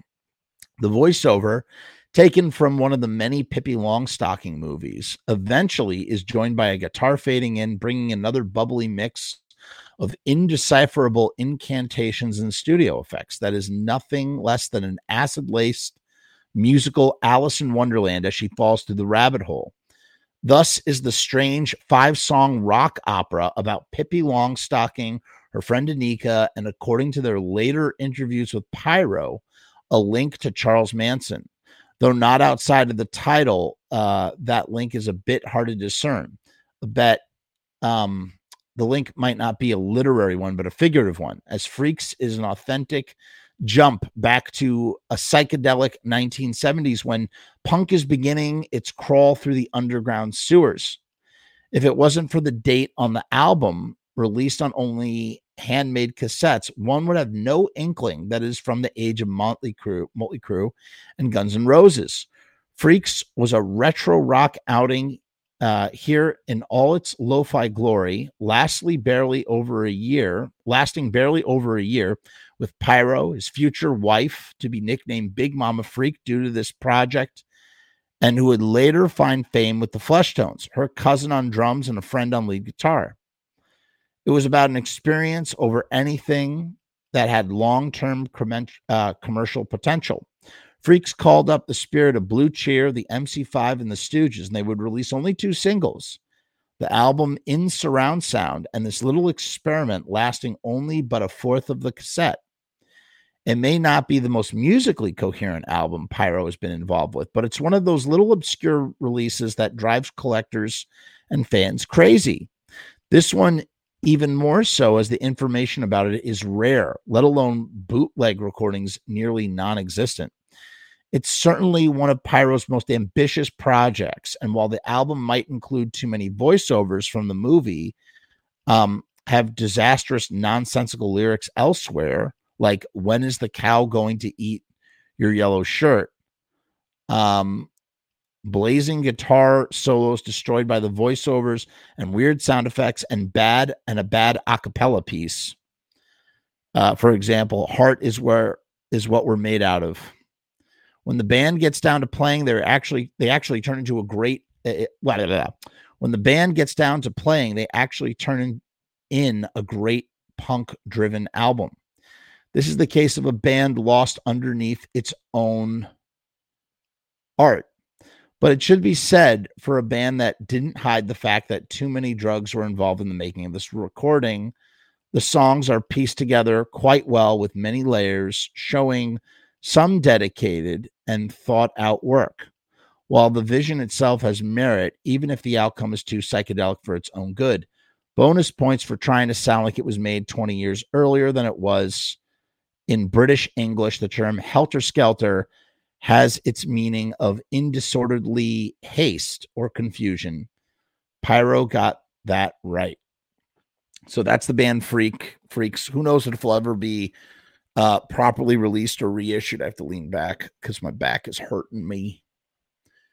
And that brings us to, let's see here. That brings us to our final piece. Okay, here I'm leaning back, giving myself. This is, oh God, this is really long. I don't know if I can do this right now. I'm like kind of dead. Um, ah, oh, man, but these stories are like, they, this is like the meat of Howie Pyro. These are the story. I mean, these are the these are the great stories. Um,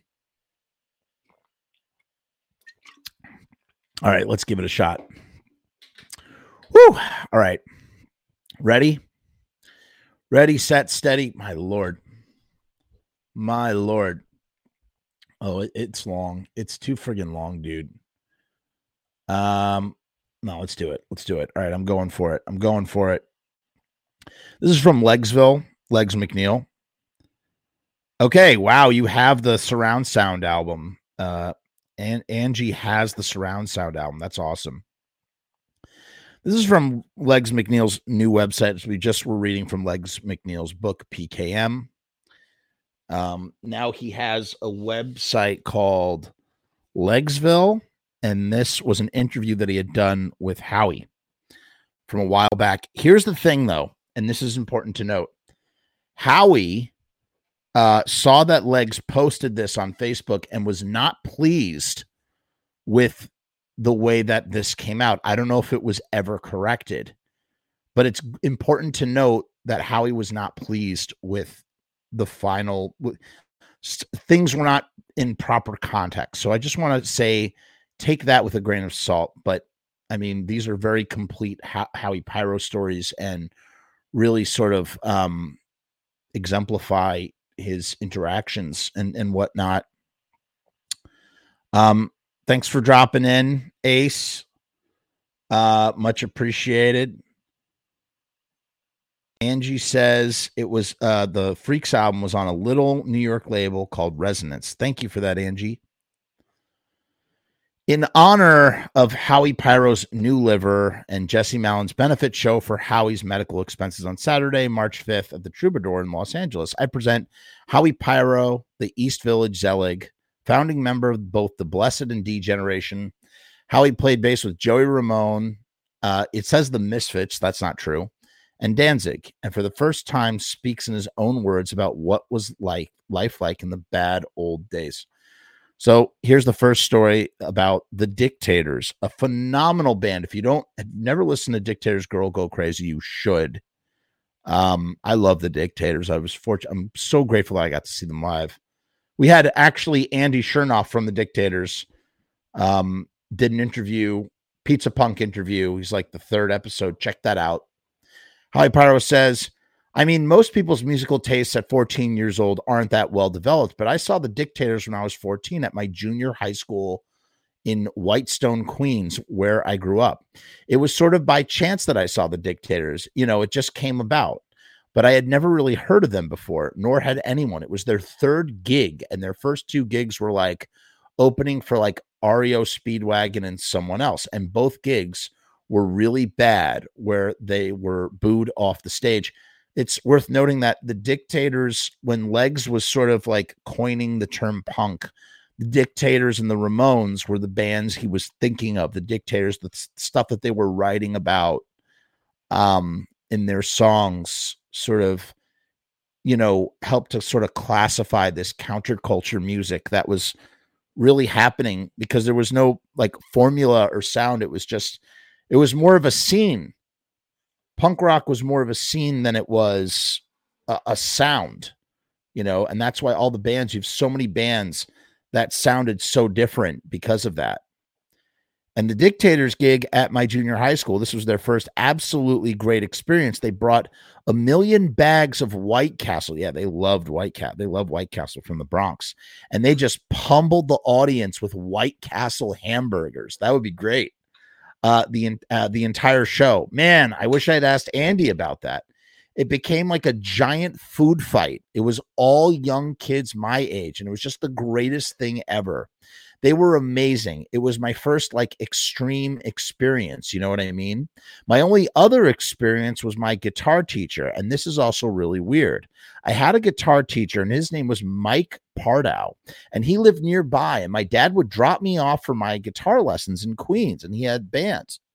He was around from before, and he had hung out with the New York Dolls at the Mercer Art Center before.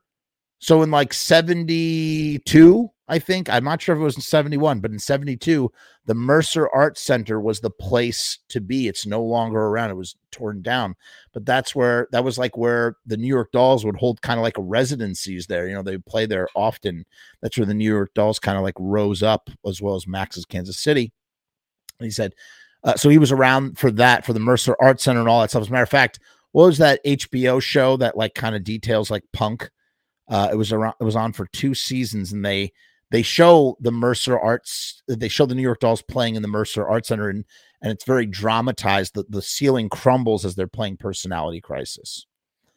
Um, so he was into all that stuff and i was like wow wow wow and he had old pictures of him and he used to look like david bowie and he was like the freak of the neighborhood so he was just the guitar teacher and he smoked salems which is how i started smoking salems which is what you smoke legs legs note used to smoke um, mike parda was really cool and he wasn't going to make me play you know row row row your boat we were immediately to Vicious by Lou Reed. Vicious, you hit me with the flower. Great, great song off of the album Transformer by Lou Reed. Although I am partial to Berlin, um, but you really have to be in a good mindset to, to to listen to Berlin because you will like want to kind of die. Um, I was terrible in high school, even though I was very smart. I couldn't handle it. I just got into this program. This is another good story, actually. It all leads to it's it's really funny. I've never even put th- these three stories together, actually. I was put in this program where you go to school a week and you work a week. It was like a program for bad kids, kind of, you know. I got a job on Wall Street packing boxes or something. They get you a job. So I was like going to the city, which is what Manhattan is called if you're from Queens or Brooklyn or Long Island. I was going to the city for a whole week at a time to go to this job. It was really cool. I met my black counterpart, and there was another kid who was my age who lived in the Bronx. And I was telling him about punk rock. This was really, really early in punk rock. Like maybe television single came out on Ork Records. So that might be 1973, 1974. Okay, never mind. I'm corrected. I'm looking at the next paragraph. He says this was already late 1975, like maybe into 1976. And my black counterpart was telling me about the hip hop guys in the city, and we were both in the same stages. And we were telling each other about stuff we'd heard. It was really amazing, you know. Like we were telling each other the stuff that we had witnessed because back then it was in a schoolyard or between the projects. Kids were doing it and talking about it. So I heard about hip hop and rap, like Afrika Bambaataa and whoever, you know what I mean? They were talking about these people, and this was really amazing. Here's a picture of the blessed. And this is, and I think this is Nick here, and he's the only one who's still alive. The all these guys are gone. These three dudes I interviewed for the doc for the project, they're all in the movie and they're they've they've been documented. Wow, look at them all gone, man. It's crazy. Max's Kansas City. I let him. I, blah, blah, blah, so here's Howie talking about Max's Kansas City. I met a lot of people my age in the first two months when I left home, and then they all just made bands. We made a band. All those kids were not going out. We just met kids in the street. We were acting like we were home. We were just roaming the streets of the East Village all day and hanging out at Bleecker Bob's and going from here to there. I had that thing where I was reading Rock Scene and I wasn't old enough to go into the clubs. I was peeking in the window at Max's Kansas City and when I go to the Palladium to see a concert and make friends, I'd walk a, fl- a few blocks up the street to Max's so I could go look in the window of this place I had been reading about in Rock Scene. So I had this weird fantasy thing about it. When I finally decided I'm going in, which is also really weird because I decided I was going in, they let me in. It was the last thing that I had expected. I was just like, wow, this is weird. Nothing has ever come up to that feeling of walking into Max's the very first time. It was insane. It was really science fiction like. Really, it was the most unreal thing. I walked in and I felt like I had found it. Nobody feels this. People go their whole life without ever feeling this feeling. But I found it. I totally found it. And it was much more than I had expected. I was in ecstasy, real ecstasy. Like I was speechless. I don't know if anyone else ever really felt like what I'm saying because what I'm trying to say is almost indescribable. I suddenly realized that everything that happened before didn't matter, and all the horrible things that had happened in my life were over, which wasn't true. But at that moment, I just felt perfect. This is exactly where I belong, what I've been looking for and dreaming of my whole life. Blondie was playing with the cramps and suicide. Oh, didn't mean to say that word. And Blondie had this whole girl group thing and all that stuff. Right. They were originally called like Angel or something.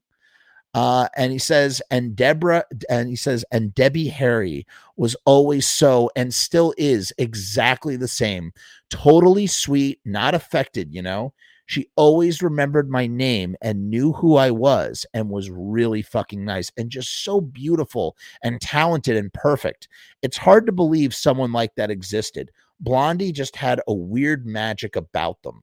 The cramps were the cramps. They were fucking fantastic.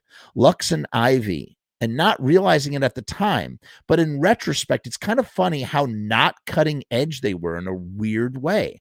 I mean, they were, of course, but they played all these 50 songs that I had collected as singles when I went to flea markets when I was a kid. And then they became cramp songs. And then they started that whole rockabilly revival.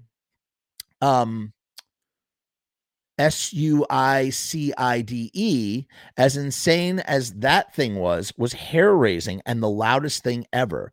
But it's like rockabilly almost. The band was great and amazing and funny. They had a lot in common. Everyone had a lot in common, you know.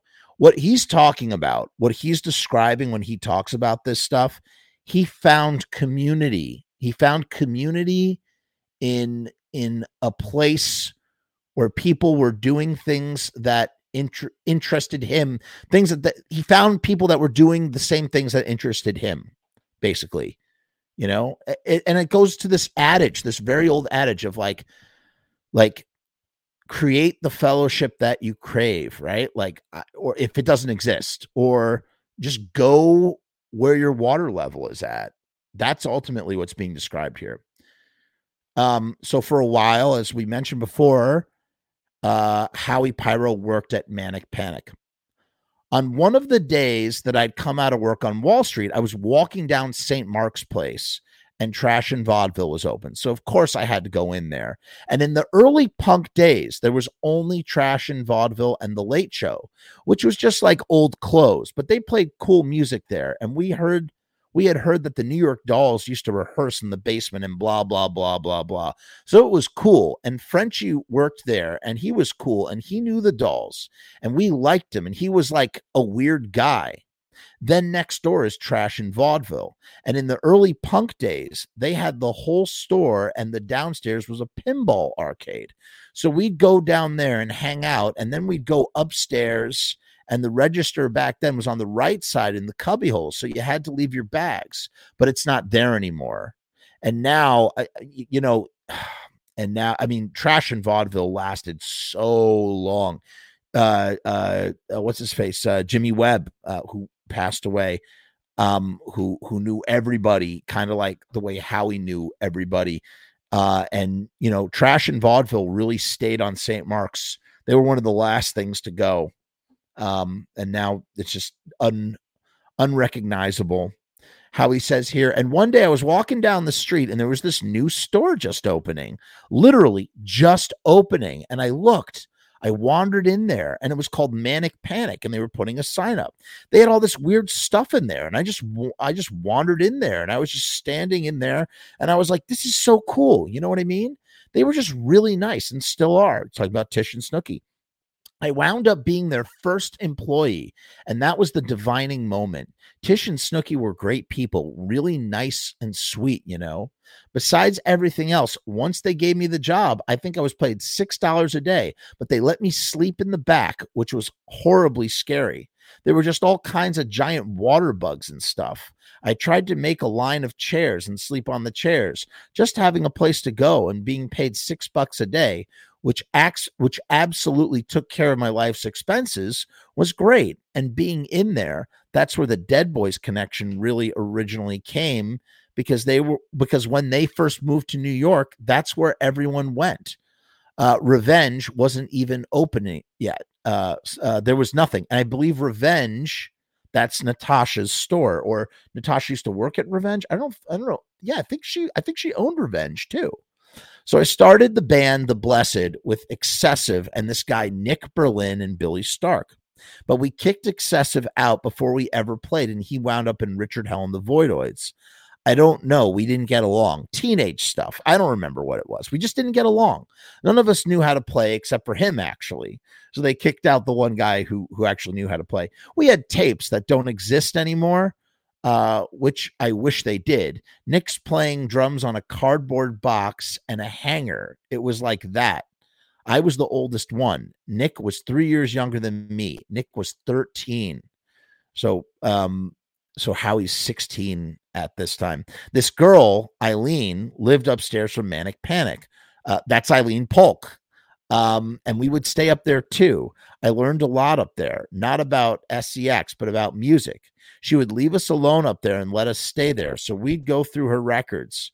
She had the 13 floor elevators and all this stuff. That's when I first heard the, the 13 floor elevators. And Nick knew about it because Nick grew up as a baby in Texas. Nick from the Blessed and his mother, they, that we were just watching his YouTube channel, uh, they lived with the 13 floor elevators. Nick talked about them a lot. And I always thought that was weird. And Janis Joplin was his babysitter.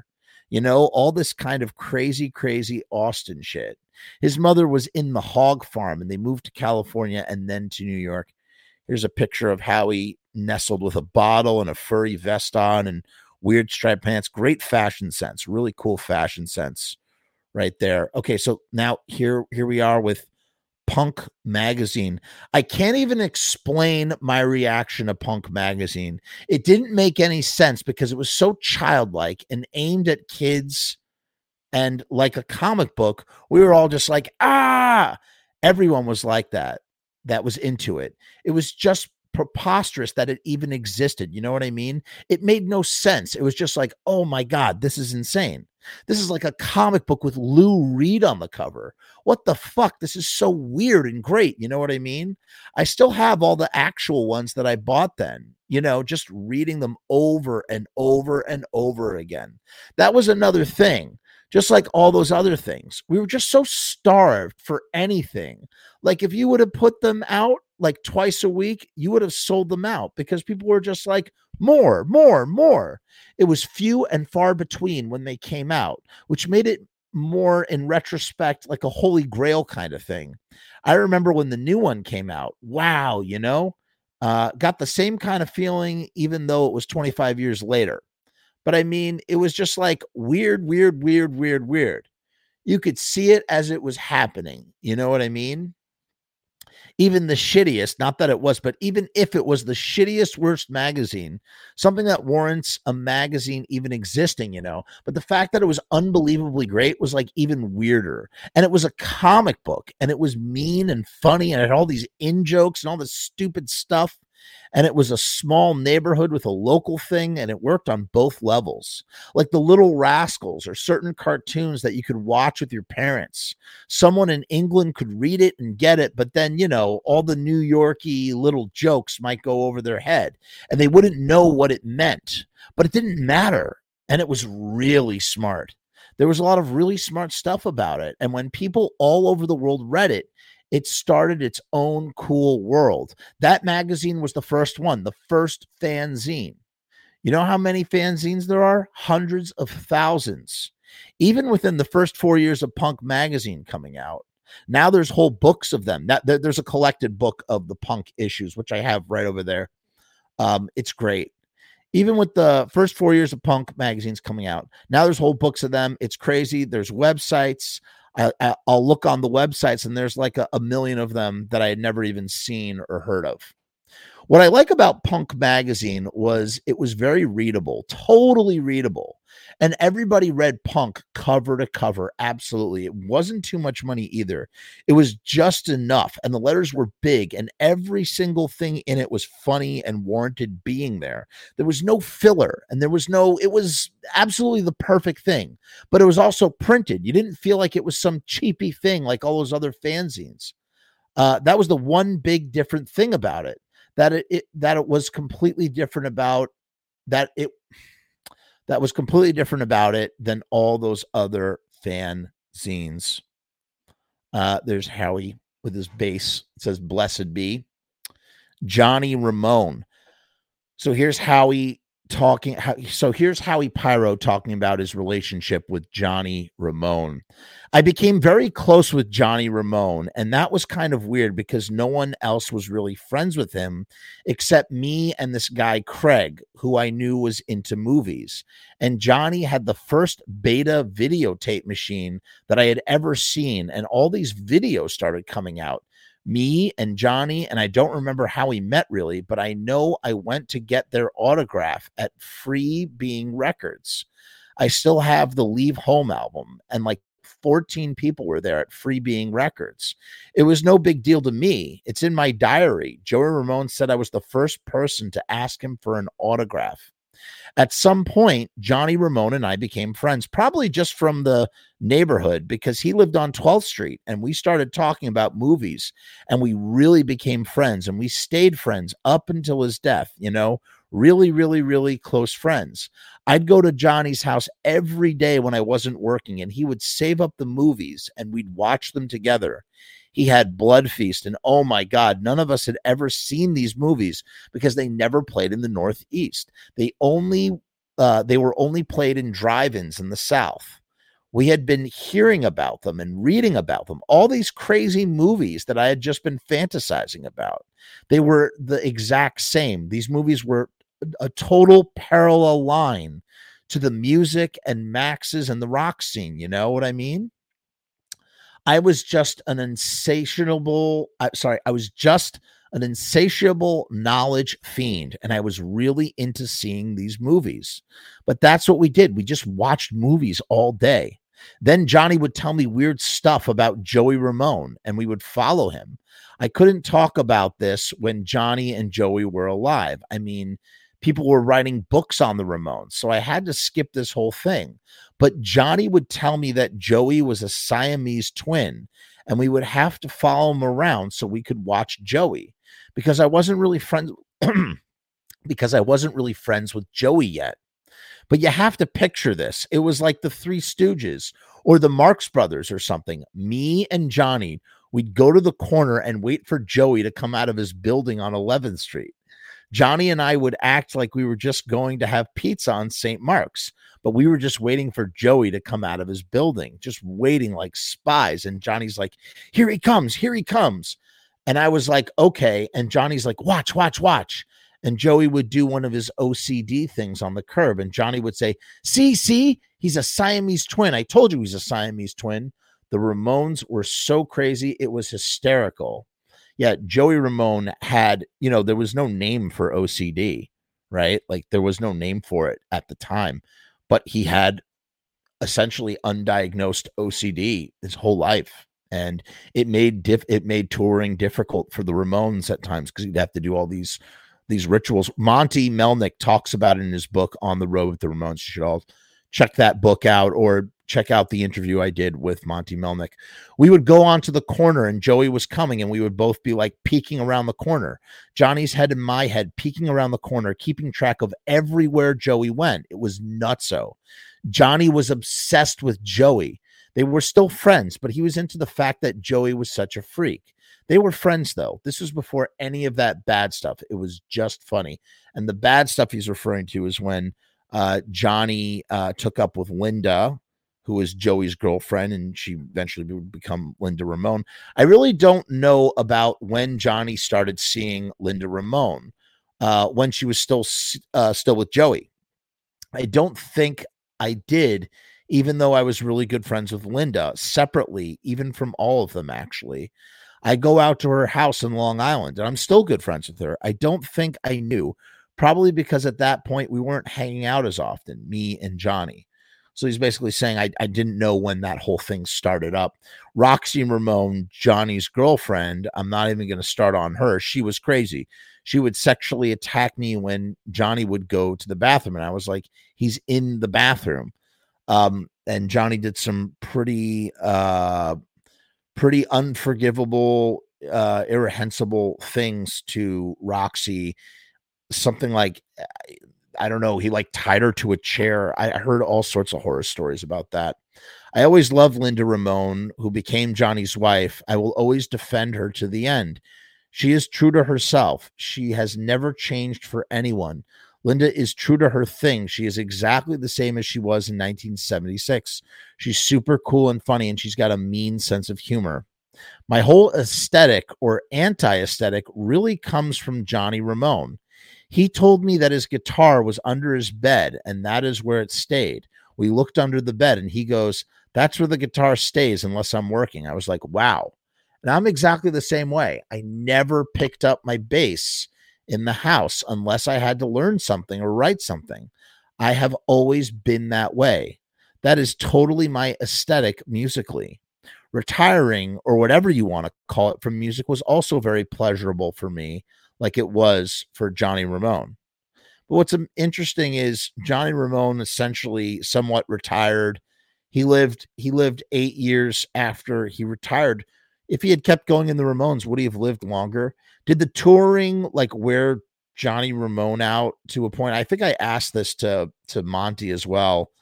You know, the idea that that Johnny you know, all those guys that they, you know, they got cancer from just being on the road that like wore them out or something. I don't know. I I, I really don't know. Here's um here's a pic of Howie with uh, Jesse Malin, probably in the uh, D Generation days, right? Johnny Thunders. Johnny, Th- so here's Howie Pyro talking about his relationship with Johnny Thunders of the New York Dolls and Johnny Thunders and the Heartbreakers. Johnny Thunders was my idol. The first time I met Johnny was upstairs at Max's early on and it's a really weird story. I had found this watch, this really cool watch that was like a mod red and white design. And I was upstairs at Max's, and Johnny was up there, and he was like, Wow, that's cool. Let me see that watch. He's looking at it, and then he's saying, Hey, you should give me that watch. I'm like, No. And I pulled away. He's like, Fuck you, man. Um, Johnny play. I mean, what like a that's such like a tough Italian New York kind of thing to do. Uh, Johnny played that night, I guess, and there was a whole bunch of people in the dressing room, and it's a very small dressing room uh, out by the ice machine cart. We were just outside the room in a little hallway, and Johnny got kind of pushy with me. And I was like, fuck, this is not good. I don't know what I'm going to do. So I just pushed him back, you know, and he was completely humiliated that this little kid just shoved him. So he shoved me, and all all of a sudden we're just started fighting, like really fighting. And at one point, I started winning and everyone just started screaming. And I was like, in my head, God, I'm fighting with my idol. All these people are up up there in his dressing room screaming and they hate me and this is the end of my whole life and my world and everything but within 10 seconds i realized they were cheering for me and it became really funny and then thunders really respected me for doing that because he had no choice. And he was like, Yeah, you're okay, kid. Because everyone was like, Kill him, kill him, kill him. And then we became good friends, you know. Then I, I mean, doesn't this this reads like a movie, man? Like his life, like like Howie Pyro's life was like a movie. It was like the punk rock Forrest Gump, dude. Just like everywhere, uh, hung out with everyone. Uh, then he said he continues on. Then I went to someone's house with Johnny, and I guess they were planning that I was going to get high on heroin, and it was like a big deal, and I had never done it before. I had been hanging out with high sticks before this, and he was shooting me up with Tylenols. It was so disgusting. So wow, that's crazy. So he so Johnny was planning on getting Howie high on heroin. So I had a little needle fixation already, but I had never done anything more than that. And I guess I, I was, and I guess it was going to be this big moment, you know, and you're going to be a man and that whole thing. And it was a real Goodfellas moment. So there were all these people there and they were all getting high. And then it was my turn. And I forget who it was, some girl. And she tied me off and they shot me up and I got really fucking high. But I didn't throw up. And people started to cheer, like, yeah, you know. I was really like a like a man and I was really a part of this and I was really a part of this secret underground society a whole magic vampire world beyond just going out to the clubs and stuff that was a big part of my undoing you know but it was also a wonderful time period um here is Howie Pyro. Just just a quick note. I understand, as I said at the beginning when I started reading this, that Howie was was not stoked about this article when it came out and um wanted uh felt that things were taken out of context i could see why like these are really just sort of like um pastiches um of of various stories okay so this next one is so this is howie pyro uh and his interactions with iggy pop iggy never liked me even though he doesn't know me, haha, or he thinks he doesn't know me, but he's always not liked me. I don't know. He was always a real dick to me for some reason. I didn't have many run ins with him. And after you print this, I probably won't either. You know, Iggy's got good friends with some of friends of mine, but he always had this weird attitude with me. I think he thinks I'm somebody else. I could never figure it out. So Iggy doesn't like me. He knows my face. He thinks I'm someone else. But we once got in a big fist fight in the VIP room at Danceteria. Iggy was just really obnoxious and drunk, and he was lying on this couch in the VIP thing. And he was yelling all this stuff, and we were yelling back at him. We were at that like point of punk where we were like, fuck you, you're old. I did this whole funny thing where I called him old, and all hell broke loose he just jumped on me and we were fighting, but he was so, so wasted and I was so out of it. Who knows if it was a joke, but Iggy's very perplexing to me. I don't know if he just turned into what he is one day after being a complete maniac freak for so long. Uh, or what seems like such a phony act because when you meet him, he's like this normal guy. Weird, you know? I can't figure it out. I just can't figure it out. I want to interject here I don't think it's fake. I think that there's just two personalities. There's Jim Osterberg and there's Iggy Pop. We've talked about this before. I talked about this with Pete uh, Marshall, Damien, who played uh, guitar and bass for Iggy. I mean, the idea is that Iggy Pop is is is an alter ego. When he gets on the stage, he gets possessed by Iggy Pop, and he turns into this this what this truly wild child. You know what I mean? Um, and so I think maybe there's some element of that uh, Howie continues, Iggy doesn't remember the fight in the VIP room because I know people who've asked him. But all through the years, he just seems to hate me. Like I went backstage in, in Japan at one of his shows, and he wouldn't even talk to me or even say hello to me. The only other good Iggy story is when we did that secret show at the Continental. That was right on the corner of Third Avenue, the Bowery, and, and St. Mark's Place. It's no longer there. It was right next to the McDonald's. Um, and it has been destroyed. It's gone. So he says the only other good story, Iggy story, is when we did the secret show at the Continental and we played with Iggy. And just being alone with him in this small club, and the band was playing all these songs from the first two Stooges albums, and Iggy was standing next to me. Oh, you know what? I bet you Pete uh, Damien was in the band at that time. If it was, it was probably the '90s when Degen was there, right?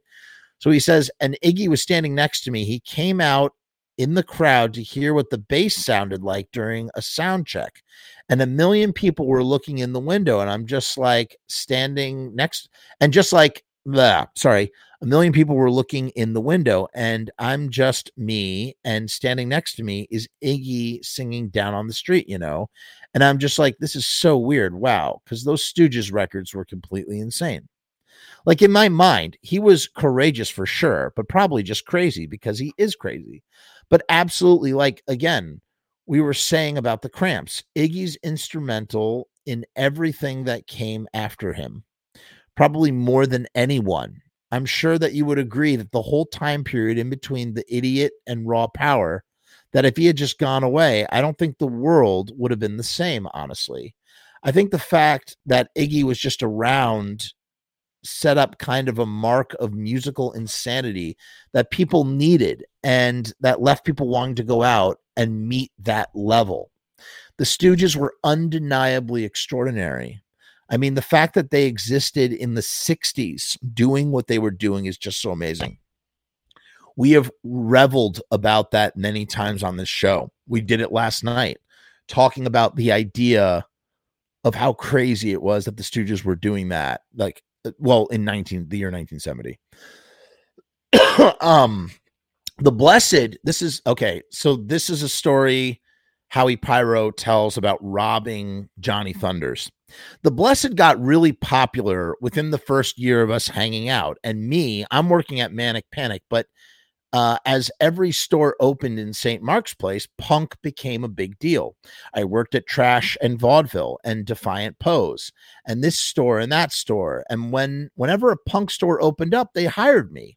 I was Mr. Punk store guy. So in 1978, when they got into a big, you know, Nick Berlin, our guitar player, was this crazy kid, and we were all fighting a lot, and he quit. We didn't know what to do. We were actually really popular at the moment and we were just like fuck we're actually making money. Actually you know what it is? I think this is why no no no maybe i'm wrong. Let's say that's why they didn't do those gigs with the damned but this was 78 um he says and things were happening and we didn't know what to do and as a joke because walter lure was always around and he was our friend we asked walter to be in the blessed and he said yes which was like, what? Are you fucking kidding me? So suddenly everything really changed for us. We had the guy from the Heartbreakers in our band. And then Johnny Thunders, he was always so jealous. So he'd have to come up and play with us. And then we became really, really popular after that when Johnny Thunders would play with us. In the 1980s, I was living in some place on 8th Street. Uh, I was with Eileen Kenley, different from the Ellen that wait, what? I sorry, and I was with Ellen Kelly. Ken uh sorry, I like can't read. I'm like really tired. In the 1980s, I was living with some people on 8th Street, and I was with Ellen Kenley, different from the Ellen that lived upstairs from Manic Panic. Uh, do you know who that is? Ellen Kenley was like an 80s supermodel or whatever. She's going to kill me for being so vague, but sorry. Anyway, we had no money. It was 1978 or 79, and Ellen had $5, and I had like nothing. And we walked to CBGB's, the same route we always walked, which was up Avenue A and across St. Mark's to First Avenue, and then up Fifth Street, where Kiev was, and down the Kiev block, uh, and then over to CB's. So we got to CB's, and she's like, Oh my God, where's my money? I can't find my money, referring to her $5. And we're like, fuck because they were pretty cheap about giving me drinks at CBGB. So I only needed $5. And I was like, we have to retrace our steps and find the $5. If you dropped it, I figured it would be the within the first half block or something because she was fiddling with her stuff while we were walking. We wound up really retracing our steps and we get to the church on 5th Street between 1st and 2nd Avenue or 2nd and 3rd Avenues. Kiev is on the other corner, and we're just walking and looking, and all of a sudden I see paper, and there's like the church, and there's like a locked fence where the cars are parked behind it. And behind there, I just noticed out of the corner of my eye a whole bunch of paper in the wind spinning around in a circle like a little tornado of paper. I was like, what is that? And then I looked down, and on the left side of the steps of the church, there was this pile of money, this giant pile of money, and it's blowing into the parking lot and it's hundred dollar bills. And Ellen boosted me over the fence, which is like spiky and very high. What's that TV show where you put where they put you in the glass booth and you grab the money? It was like that. There's hundred dollar bills blowing around, and I'm grabbing them and shoving them down my pants and pulling them out of the air, and there's money everywhere. We still we start laughing, and it was just completely insane. And we're just like, what the fuck is going on? So we took all of the money stuffed it down my pants, and we went directly to CBGB's. We gave a few people a few hundred dollar bills, some of our friends. who were just mystified by the whole thing. Then we went home, and at the end of the night, uh, quite profitable. So they made twelve thousand dollars, an insane amount of money. We were totally flipping out. But the next day, everyone was talking about, "Oh my God, did you see what happened? Did you see what happened? Did you see Johnny Thunders running down Fifth Street?" Evidently, what had happened was Johnny Thunders and Miss Connie Ramone, the girlfriend of Arthur Killer Kane and later Dee Dee Ramone, were getting high, and Johnny knew about Connie's stash because she was a hooker and she had a lot of money and she stashed it in her apartment. She nodded out and he stole her life savings and she woke up and busted him, of course, because he's such a moron. And she flipped out and grabbed a giant butcher knife and was chasing him down the street. And all these people were in Kiev eating because that's where everybody ate since it was like a dollar to eat there. Everybody was like, oh my God. The next day, everyone was talking about Connie chasing Johnny Thunders down the street with a butcher knife. And then me and Ellen are like, mm, and we said nothing. Johnny must have ditched the money because Connie Connie had caught him stealing it. She was she was crazy. She was really, really crazy. And she almost cut off Arthur Killer Kane's thumb because he she thought he was cheating on her, or maybe she was, maybe he was cheating on her. Um, and then yeah, eventually she ended up with Dee Dee Ramone for a while, and even had the surname Connie Ramone, right? Um, Johnny must have ditched the money because Connie caught him stealing it, and he must have ditched the money in the church, and it just started blowing out. It's so stupid. And we bizarrely came across this money, and we were looking for our five dollars. It doesn't make any sense. This whole thing is insane, but we never said anything. I wanted my whole life while Johnny was alive. I wanted to ask him about it, but what the fuck? I never did find out from either one of them, and then they both died. And this was when my heroin ha- and this was when my heroin habit seriously went into complete overdrive. And I really had an endless supply of money for a really long time. And I kept most of the money. I guess Ellen took some. I counted it. Sorry, Ellen, but I kept most of it for months and months and months, maybe even a year. I mean, I don't know how long it lasted. Wow. That's insane, dude. What an insane story. And there's nothing more dangerous than having a habit and having a lot of money. Um, this is Eldridge Street. So here is Howie Pyro talking about Eldridge Street. Let me readjust here. um, for some reason, because of all the police sweeps, when they raided all the dope houses, Eldridge Street became the only street where you could buy dope. And in every apartment, in every building on this one block on Eldridge Street was a dope dealer, like hundreds and hundreds of them. And everyone was just junkies. I mean, it didn't make any sense. You'd see Keith Richards pull up in a fucking limo. You'd see this crazy shit. I mean, like really, really crazy, desperate junkies. They knew where to go, and that's where they went. That's where they went.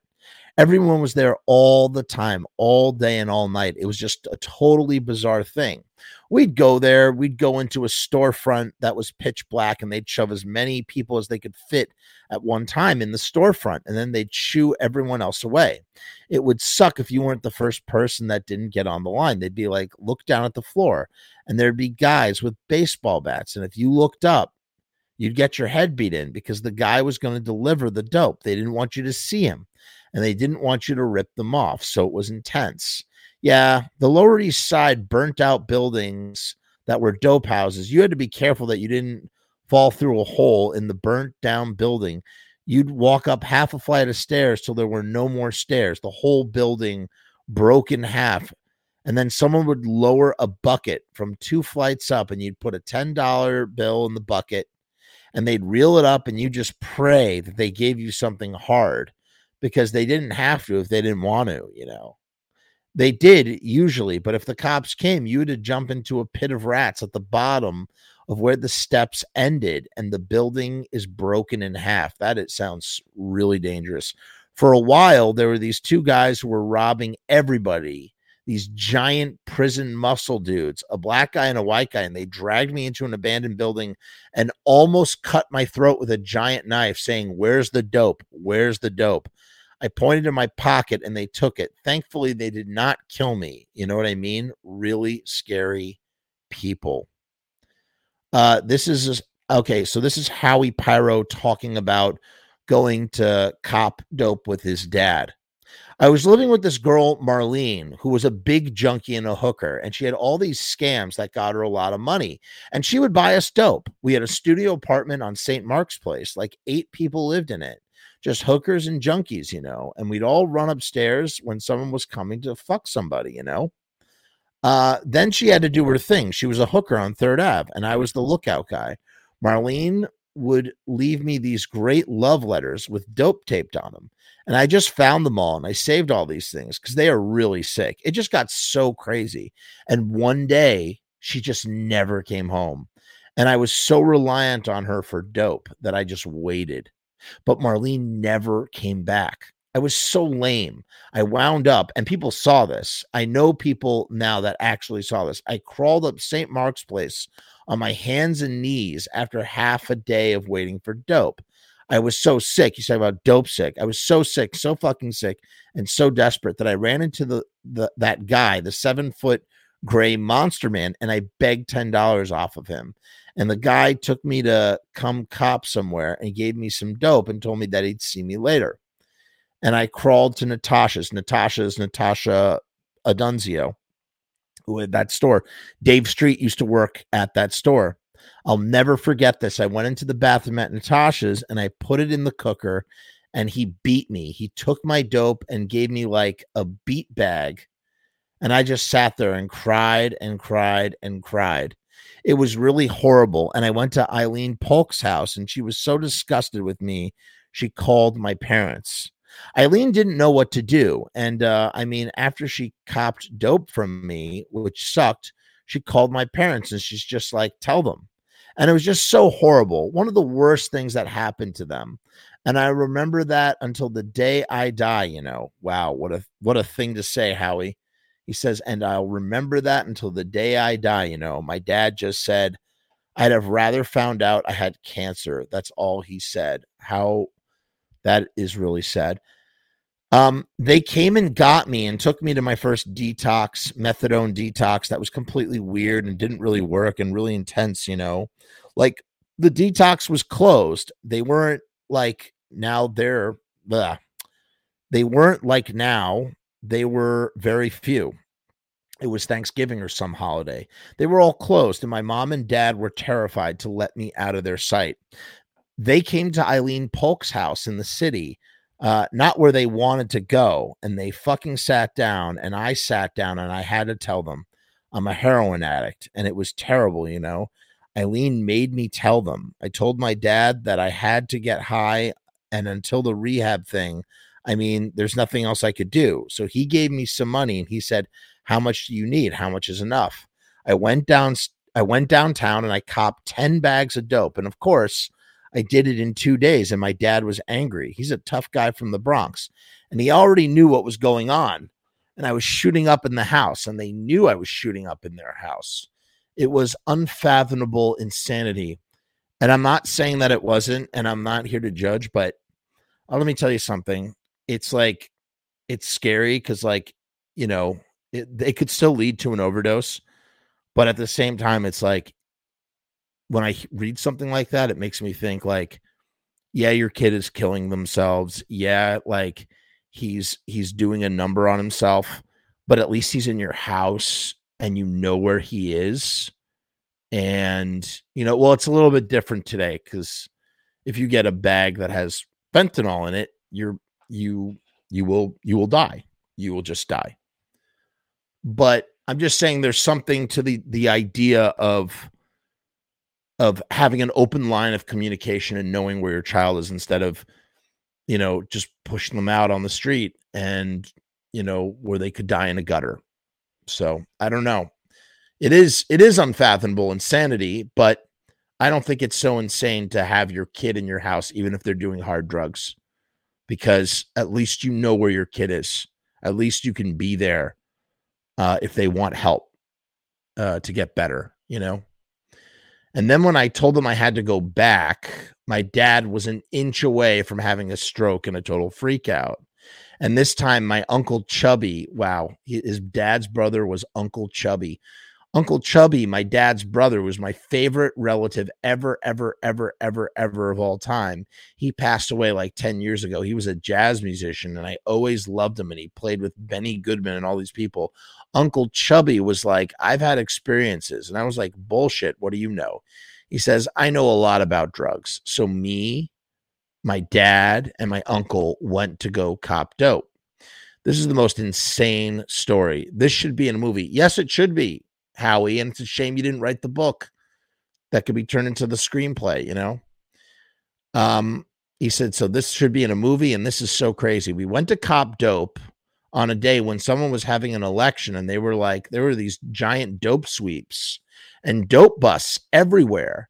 Everyone in the entire city was like zombies because no one knew where the dope was, and everyone was sick, and everyone was going crazy and it was like Night of the Living Dead everywhere downtown, which is actually kind of like what supposedly what Night of the Living Dead is about the Glenn the the Danzig song for the Misfits, uh, just about bu- the the zombies or bums on the street. You know, this ain't no feeling in my arm. Um, we drive around and we stopped and we pick and we were picking up junkies, just driving around with these sick people. Then I'd see that guy Mike the giant six foot five guy who beat me for dope the week before.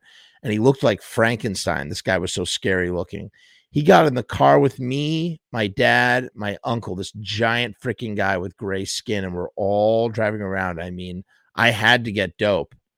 I have hurt my parents so much, you know, I've broken their hearts. And this time, my dad wouldn't give me the dope. And whenever I started to get really sick, my mother would dole me out one bag, which is so heartbreaking for them that they have to touch it. You know what I mean? And me scurrying to the bathroom with a syringe. I mean, it was just really awful. Um, but I think it's good that Howie, like later in life, became aware of that. Some people don't. Some people like are oblivious and don't care and don't care that they're hurting their loved ones. Um, but that doesn't seem i mean howie seems very self-aware of that at this point in his time when he's telling these stories. So we drive to brooklyn and mike this really scary motherfucker pointed at me and my dad and says is this going on? So finally we all get dope in some burnt out building in brooklyn and people are coming up to my dad's car fucked up crazy people. Um but to say how much they love me you know what i mean when that's crazy. When I made it to the detoxed and I detoxed and stayed clean for about two months. And then one day, a lot of time had passed. I got a call six or seven months later, and it was Marlene, you know, my junkie girlfriend. She had fallen asleep. She lived in Larchmont with her parents. Larchmont is right over there. That's so funny. Who had money. So Marlene fell asleep at the wheel of her car driving to Larchmont and was in a massive car wreck and broke every bone in her face, you know. She like what went to the hospital and was like in the hospital for almost a year. So she called me and she just and just hearing her voice, it made me sick. Marlene was like, I just have to get out of the hospital. And she told me the whole thing. At the time, I was still living with my parents. I was still trying to get my shit together. I had gotten a job, but went out and had gotten high. So I started using again. Wow, there he is with Alice Cooper. Um, so this is Cleveland. I think this is the final story, and we're gonna we're gonna cap it here, guys, because it's late. It's twelve thirty, going for almost two and a half hours. Um, this is Howie Pyro telling a story about Cleveland. Marlene's the one who brought me to Cleveland. She got a job in Cleveland as a DJ at this big rock station. I don't know how she pulled this thing off. She was sending me money, and I just buy all this dope and take a train and go to Cleveland, skimming all the bags all the way. It was so, this is in quotes, so retarded. Uh, that's what Howie says. I'm just reading it, um, the pejorative word. I would be like running drugs to Cleveland. I would come and buy all these drugs, and then on the way there, they'd be half done, you know? So I'd stay with Marlene for a while in Cleveland, and then the Dead Boys would come into town, and I was just there. We were hanging out, and no one knew who I was. I had never been there before, hanging out or anything. I knew a few people, but usually there was nothing happening. I mean, I just hang out at the whole t- Hotel Swingo and do drugs. I didn't pretend to be Johnny Thunders in Cleveland, those fucking assholes, the dead boys. So what happened? I was wearing a. Uh, let's take that line again. I didn't pretend to be Johnny Thunders in Cleveland, those fucking assholes, the dead boys. So what happened? I was wearing the red jacket, the red jacket that he's wearing on the back of the first Dolls album cover in front of Gem Spa. That's what I'm thinking of at the end, uh, uh, Second Avenue and St. Mark's Place. You have Gem Spa, and that's where the New York Dolls took that that very iconic uh, picture for their album cover. Um, Walter Lure gave him the red jacket on the back of the first Dolls album. Walter Lure gave him that jacket for his 18th birthday, Howie's 18th birthday. Howie says that was a good birthday. So I had just gotten it and looked, and it, I looked exactly like Johnny Thunders. And I went to see the Dead Boys play at some massive show. I was wearing that famous red jacket, and the Dead Boys come out for an encore. And we're like, oh, everybody, there's a special guest in the audience. And we're all looking around like, cool. And Stiv is snickering away. And he's like, Johnny Thunders? And he's like, Johnny Thunders. Everyone was like, what? And I'm like, wow, where? Uh, Stiv makes a face and points at me. And I'm like, fuck you, man. Fuck you, fuck you. And these girls were like, totally like, oh my God, you're Johnny Thunders. I, I had nothing to do with the whole thing and it's a loud big show and everybody thinks i'm johnny thunders being modest you know Stiv uh, Stiv grabs my arm and pulls me on stage and goes, "Don't plug in, just pretend to play." So we play. So we played a couple of Dolls and Heartbreaker songs, and after the show, these girls had an ounce of coke, and they're like, "Give it to us," and everything was amazing. And I was like, "Fuck it, I'm gonna go with it." We were scamming a lot of coke and the whole week i realized sorry we were scamming a lot of coke and that whole week i was really getting into shooting coke which is one of the most horrible insane things you could ever do. There's never enough coke when you're shooting coke. I could understand that. So we're at this girl's house and she's about to hand over this huge amount of coke and we're just out of our minds all of us. And then the phone rings. It's chrissy hynde uh, from the Pretenders calling from New York, and they're all excited. They're like, "Oh yeah, we're with Johnny Thunders. He's been here all week." And Chrissie Hynde goes, "I was just with Johnny just like an hour ago in New York." And all of a sudden, the room turns dead, and I'm in big, big trouble, real big trouble. You know what I mean? I mean, we've been talking a lot. We've been taking a lot of stuff from a lot of people, and it fucked up our whole reality. It got real ugly real fast and I was literally running out of the town. Haha. It was so bad. It was bad, so we ran away. Legs note eventually, Howie got clean from drugs and alcohol in the early 90s. I did not know that Howie Pyro was sober. That's awesome. Something that we both have in common. And that's the end of this part one. If Legs ever drops the part two, we'll definitely read it. But I'm going to conclude um, I'm going to conclude my show there. I, like I said, I did interview, I did get to interview Howie, and he was super sweet with his time, such a sweetheart. I'm glad that I got to meet this guy. I really am. And like I said, I wish that he had written a book, but he lives on. His essence lives on in all of the people that knew him, right?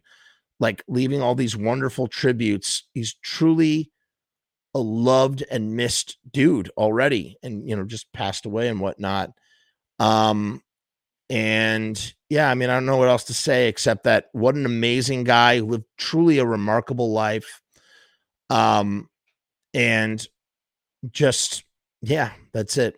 That's all i got. No um sponsored ads or anything tonight because this is uh um like uh this show is about the celebrating someone's life. I just don't want to like I don't mind like ads playing on the video, but I don't want to like sell you guys on anything uh while talking about his life having him just pass away. It's just not appropriate. So there'll be no ads on this show. Oh, no, sorry, no um uh no sponsors, no sponsored stuff or or promotion promotion of any kind apart from that pizza punk show at the beginning. That's it. Um I can't talk anymore and I'm exhausted. So, um, rest in pizza, Howie Pyro. Shine on. You are not forgotten, obviously. Um, may your memory always be a blessing. Peace and hair grease.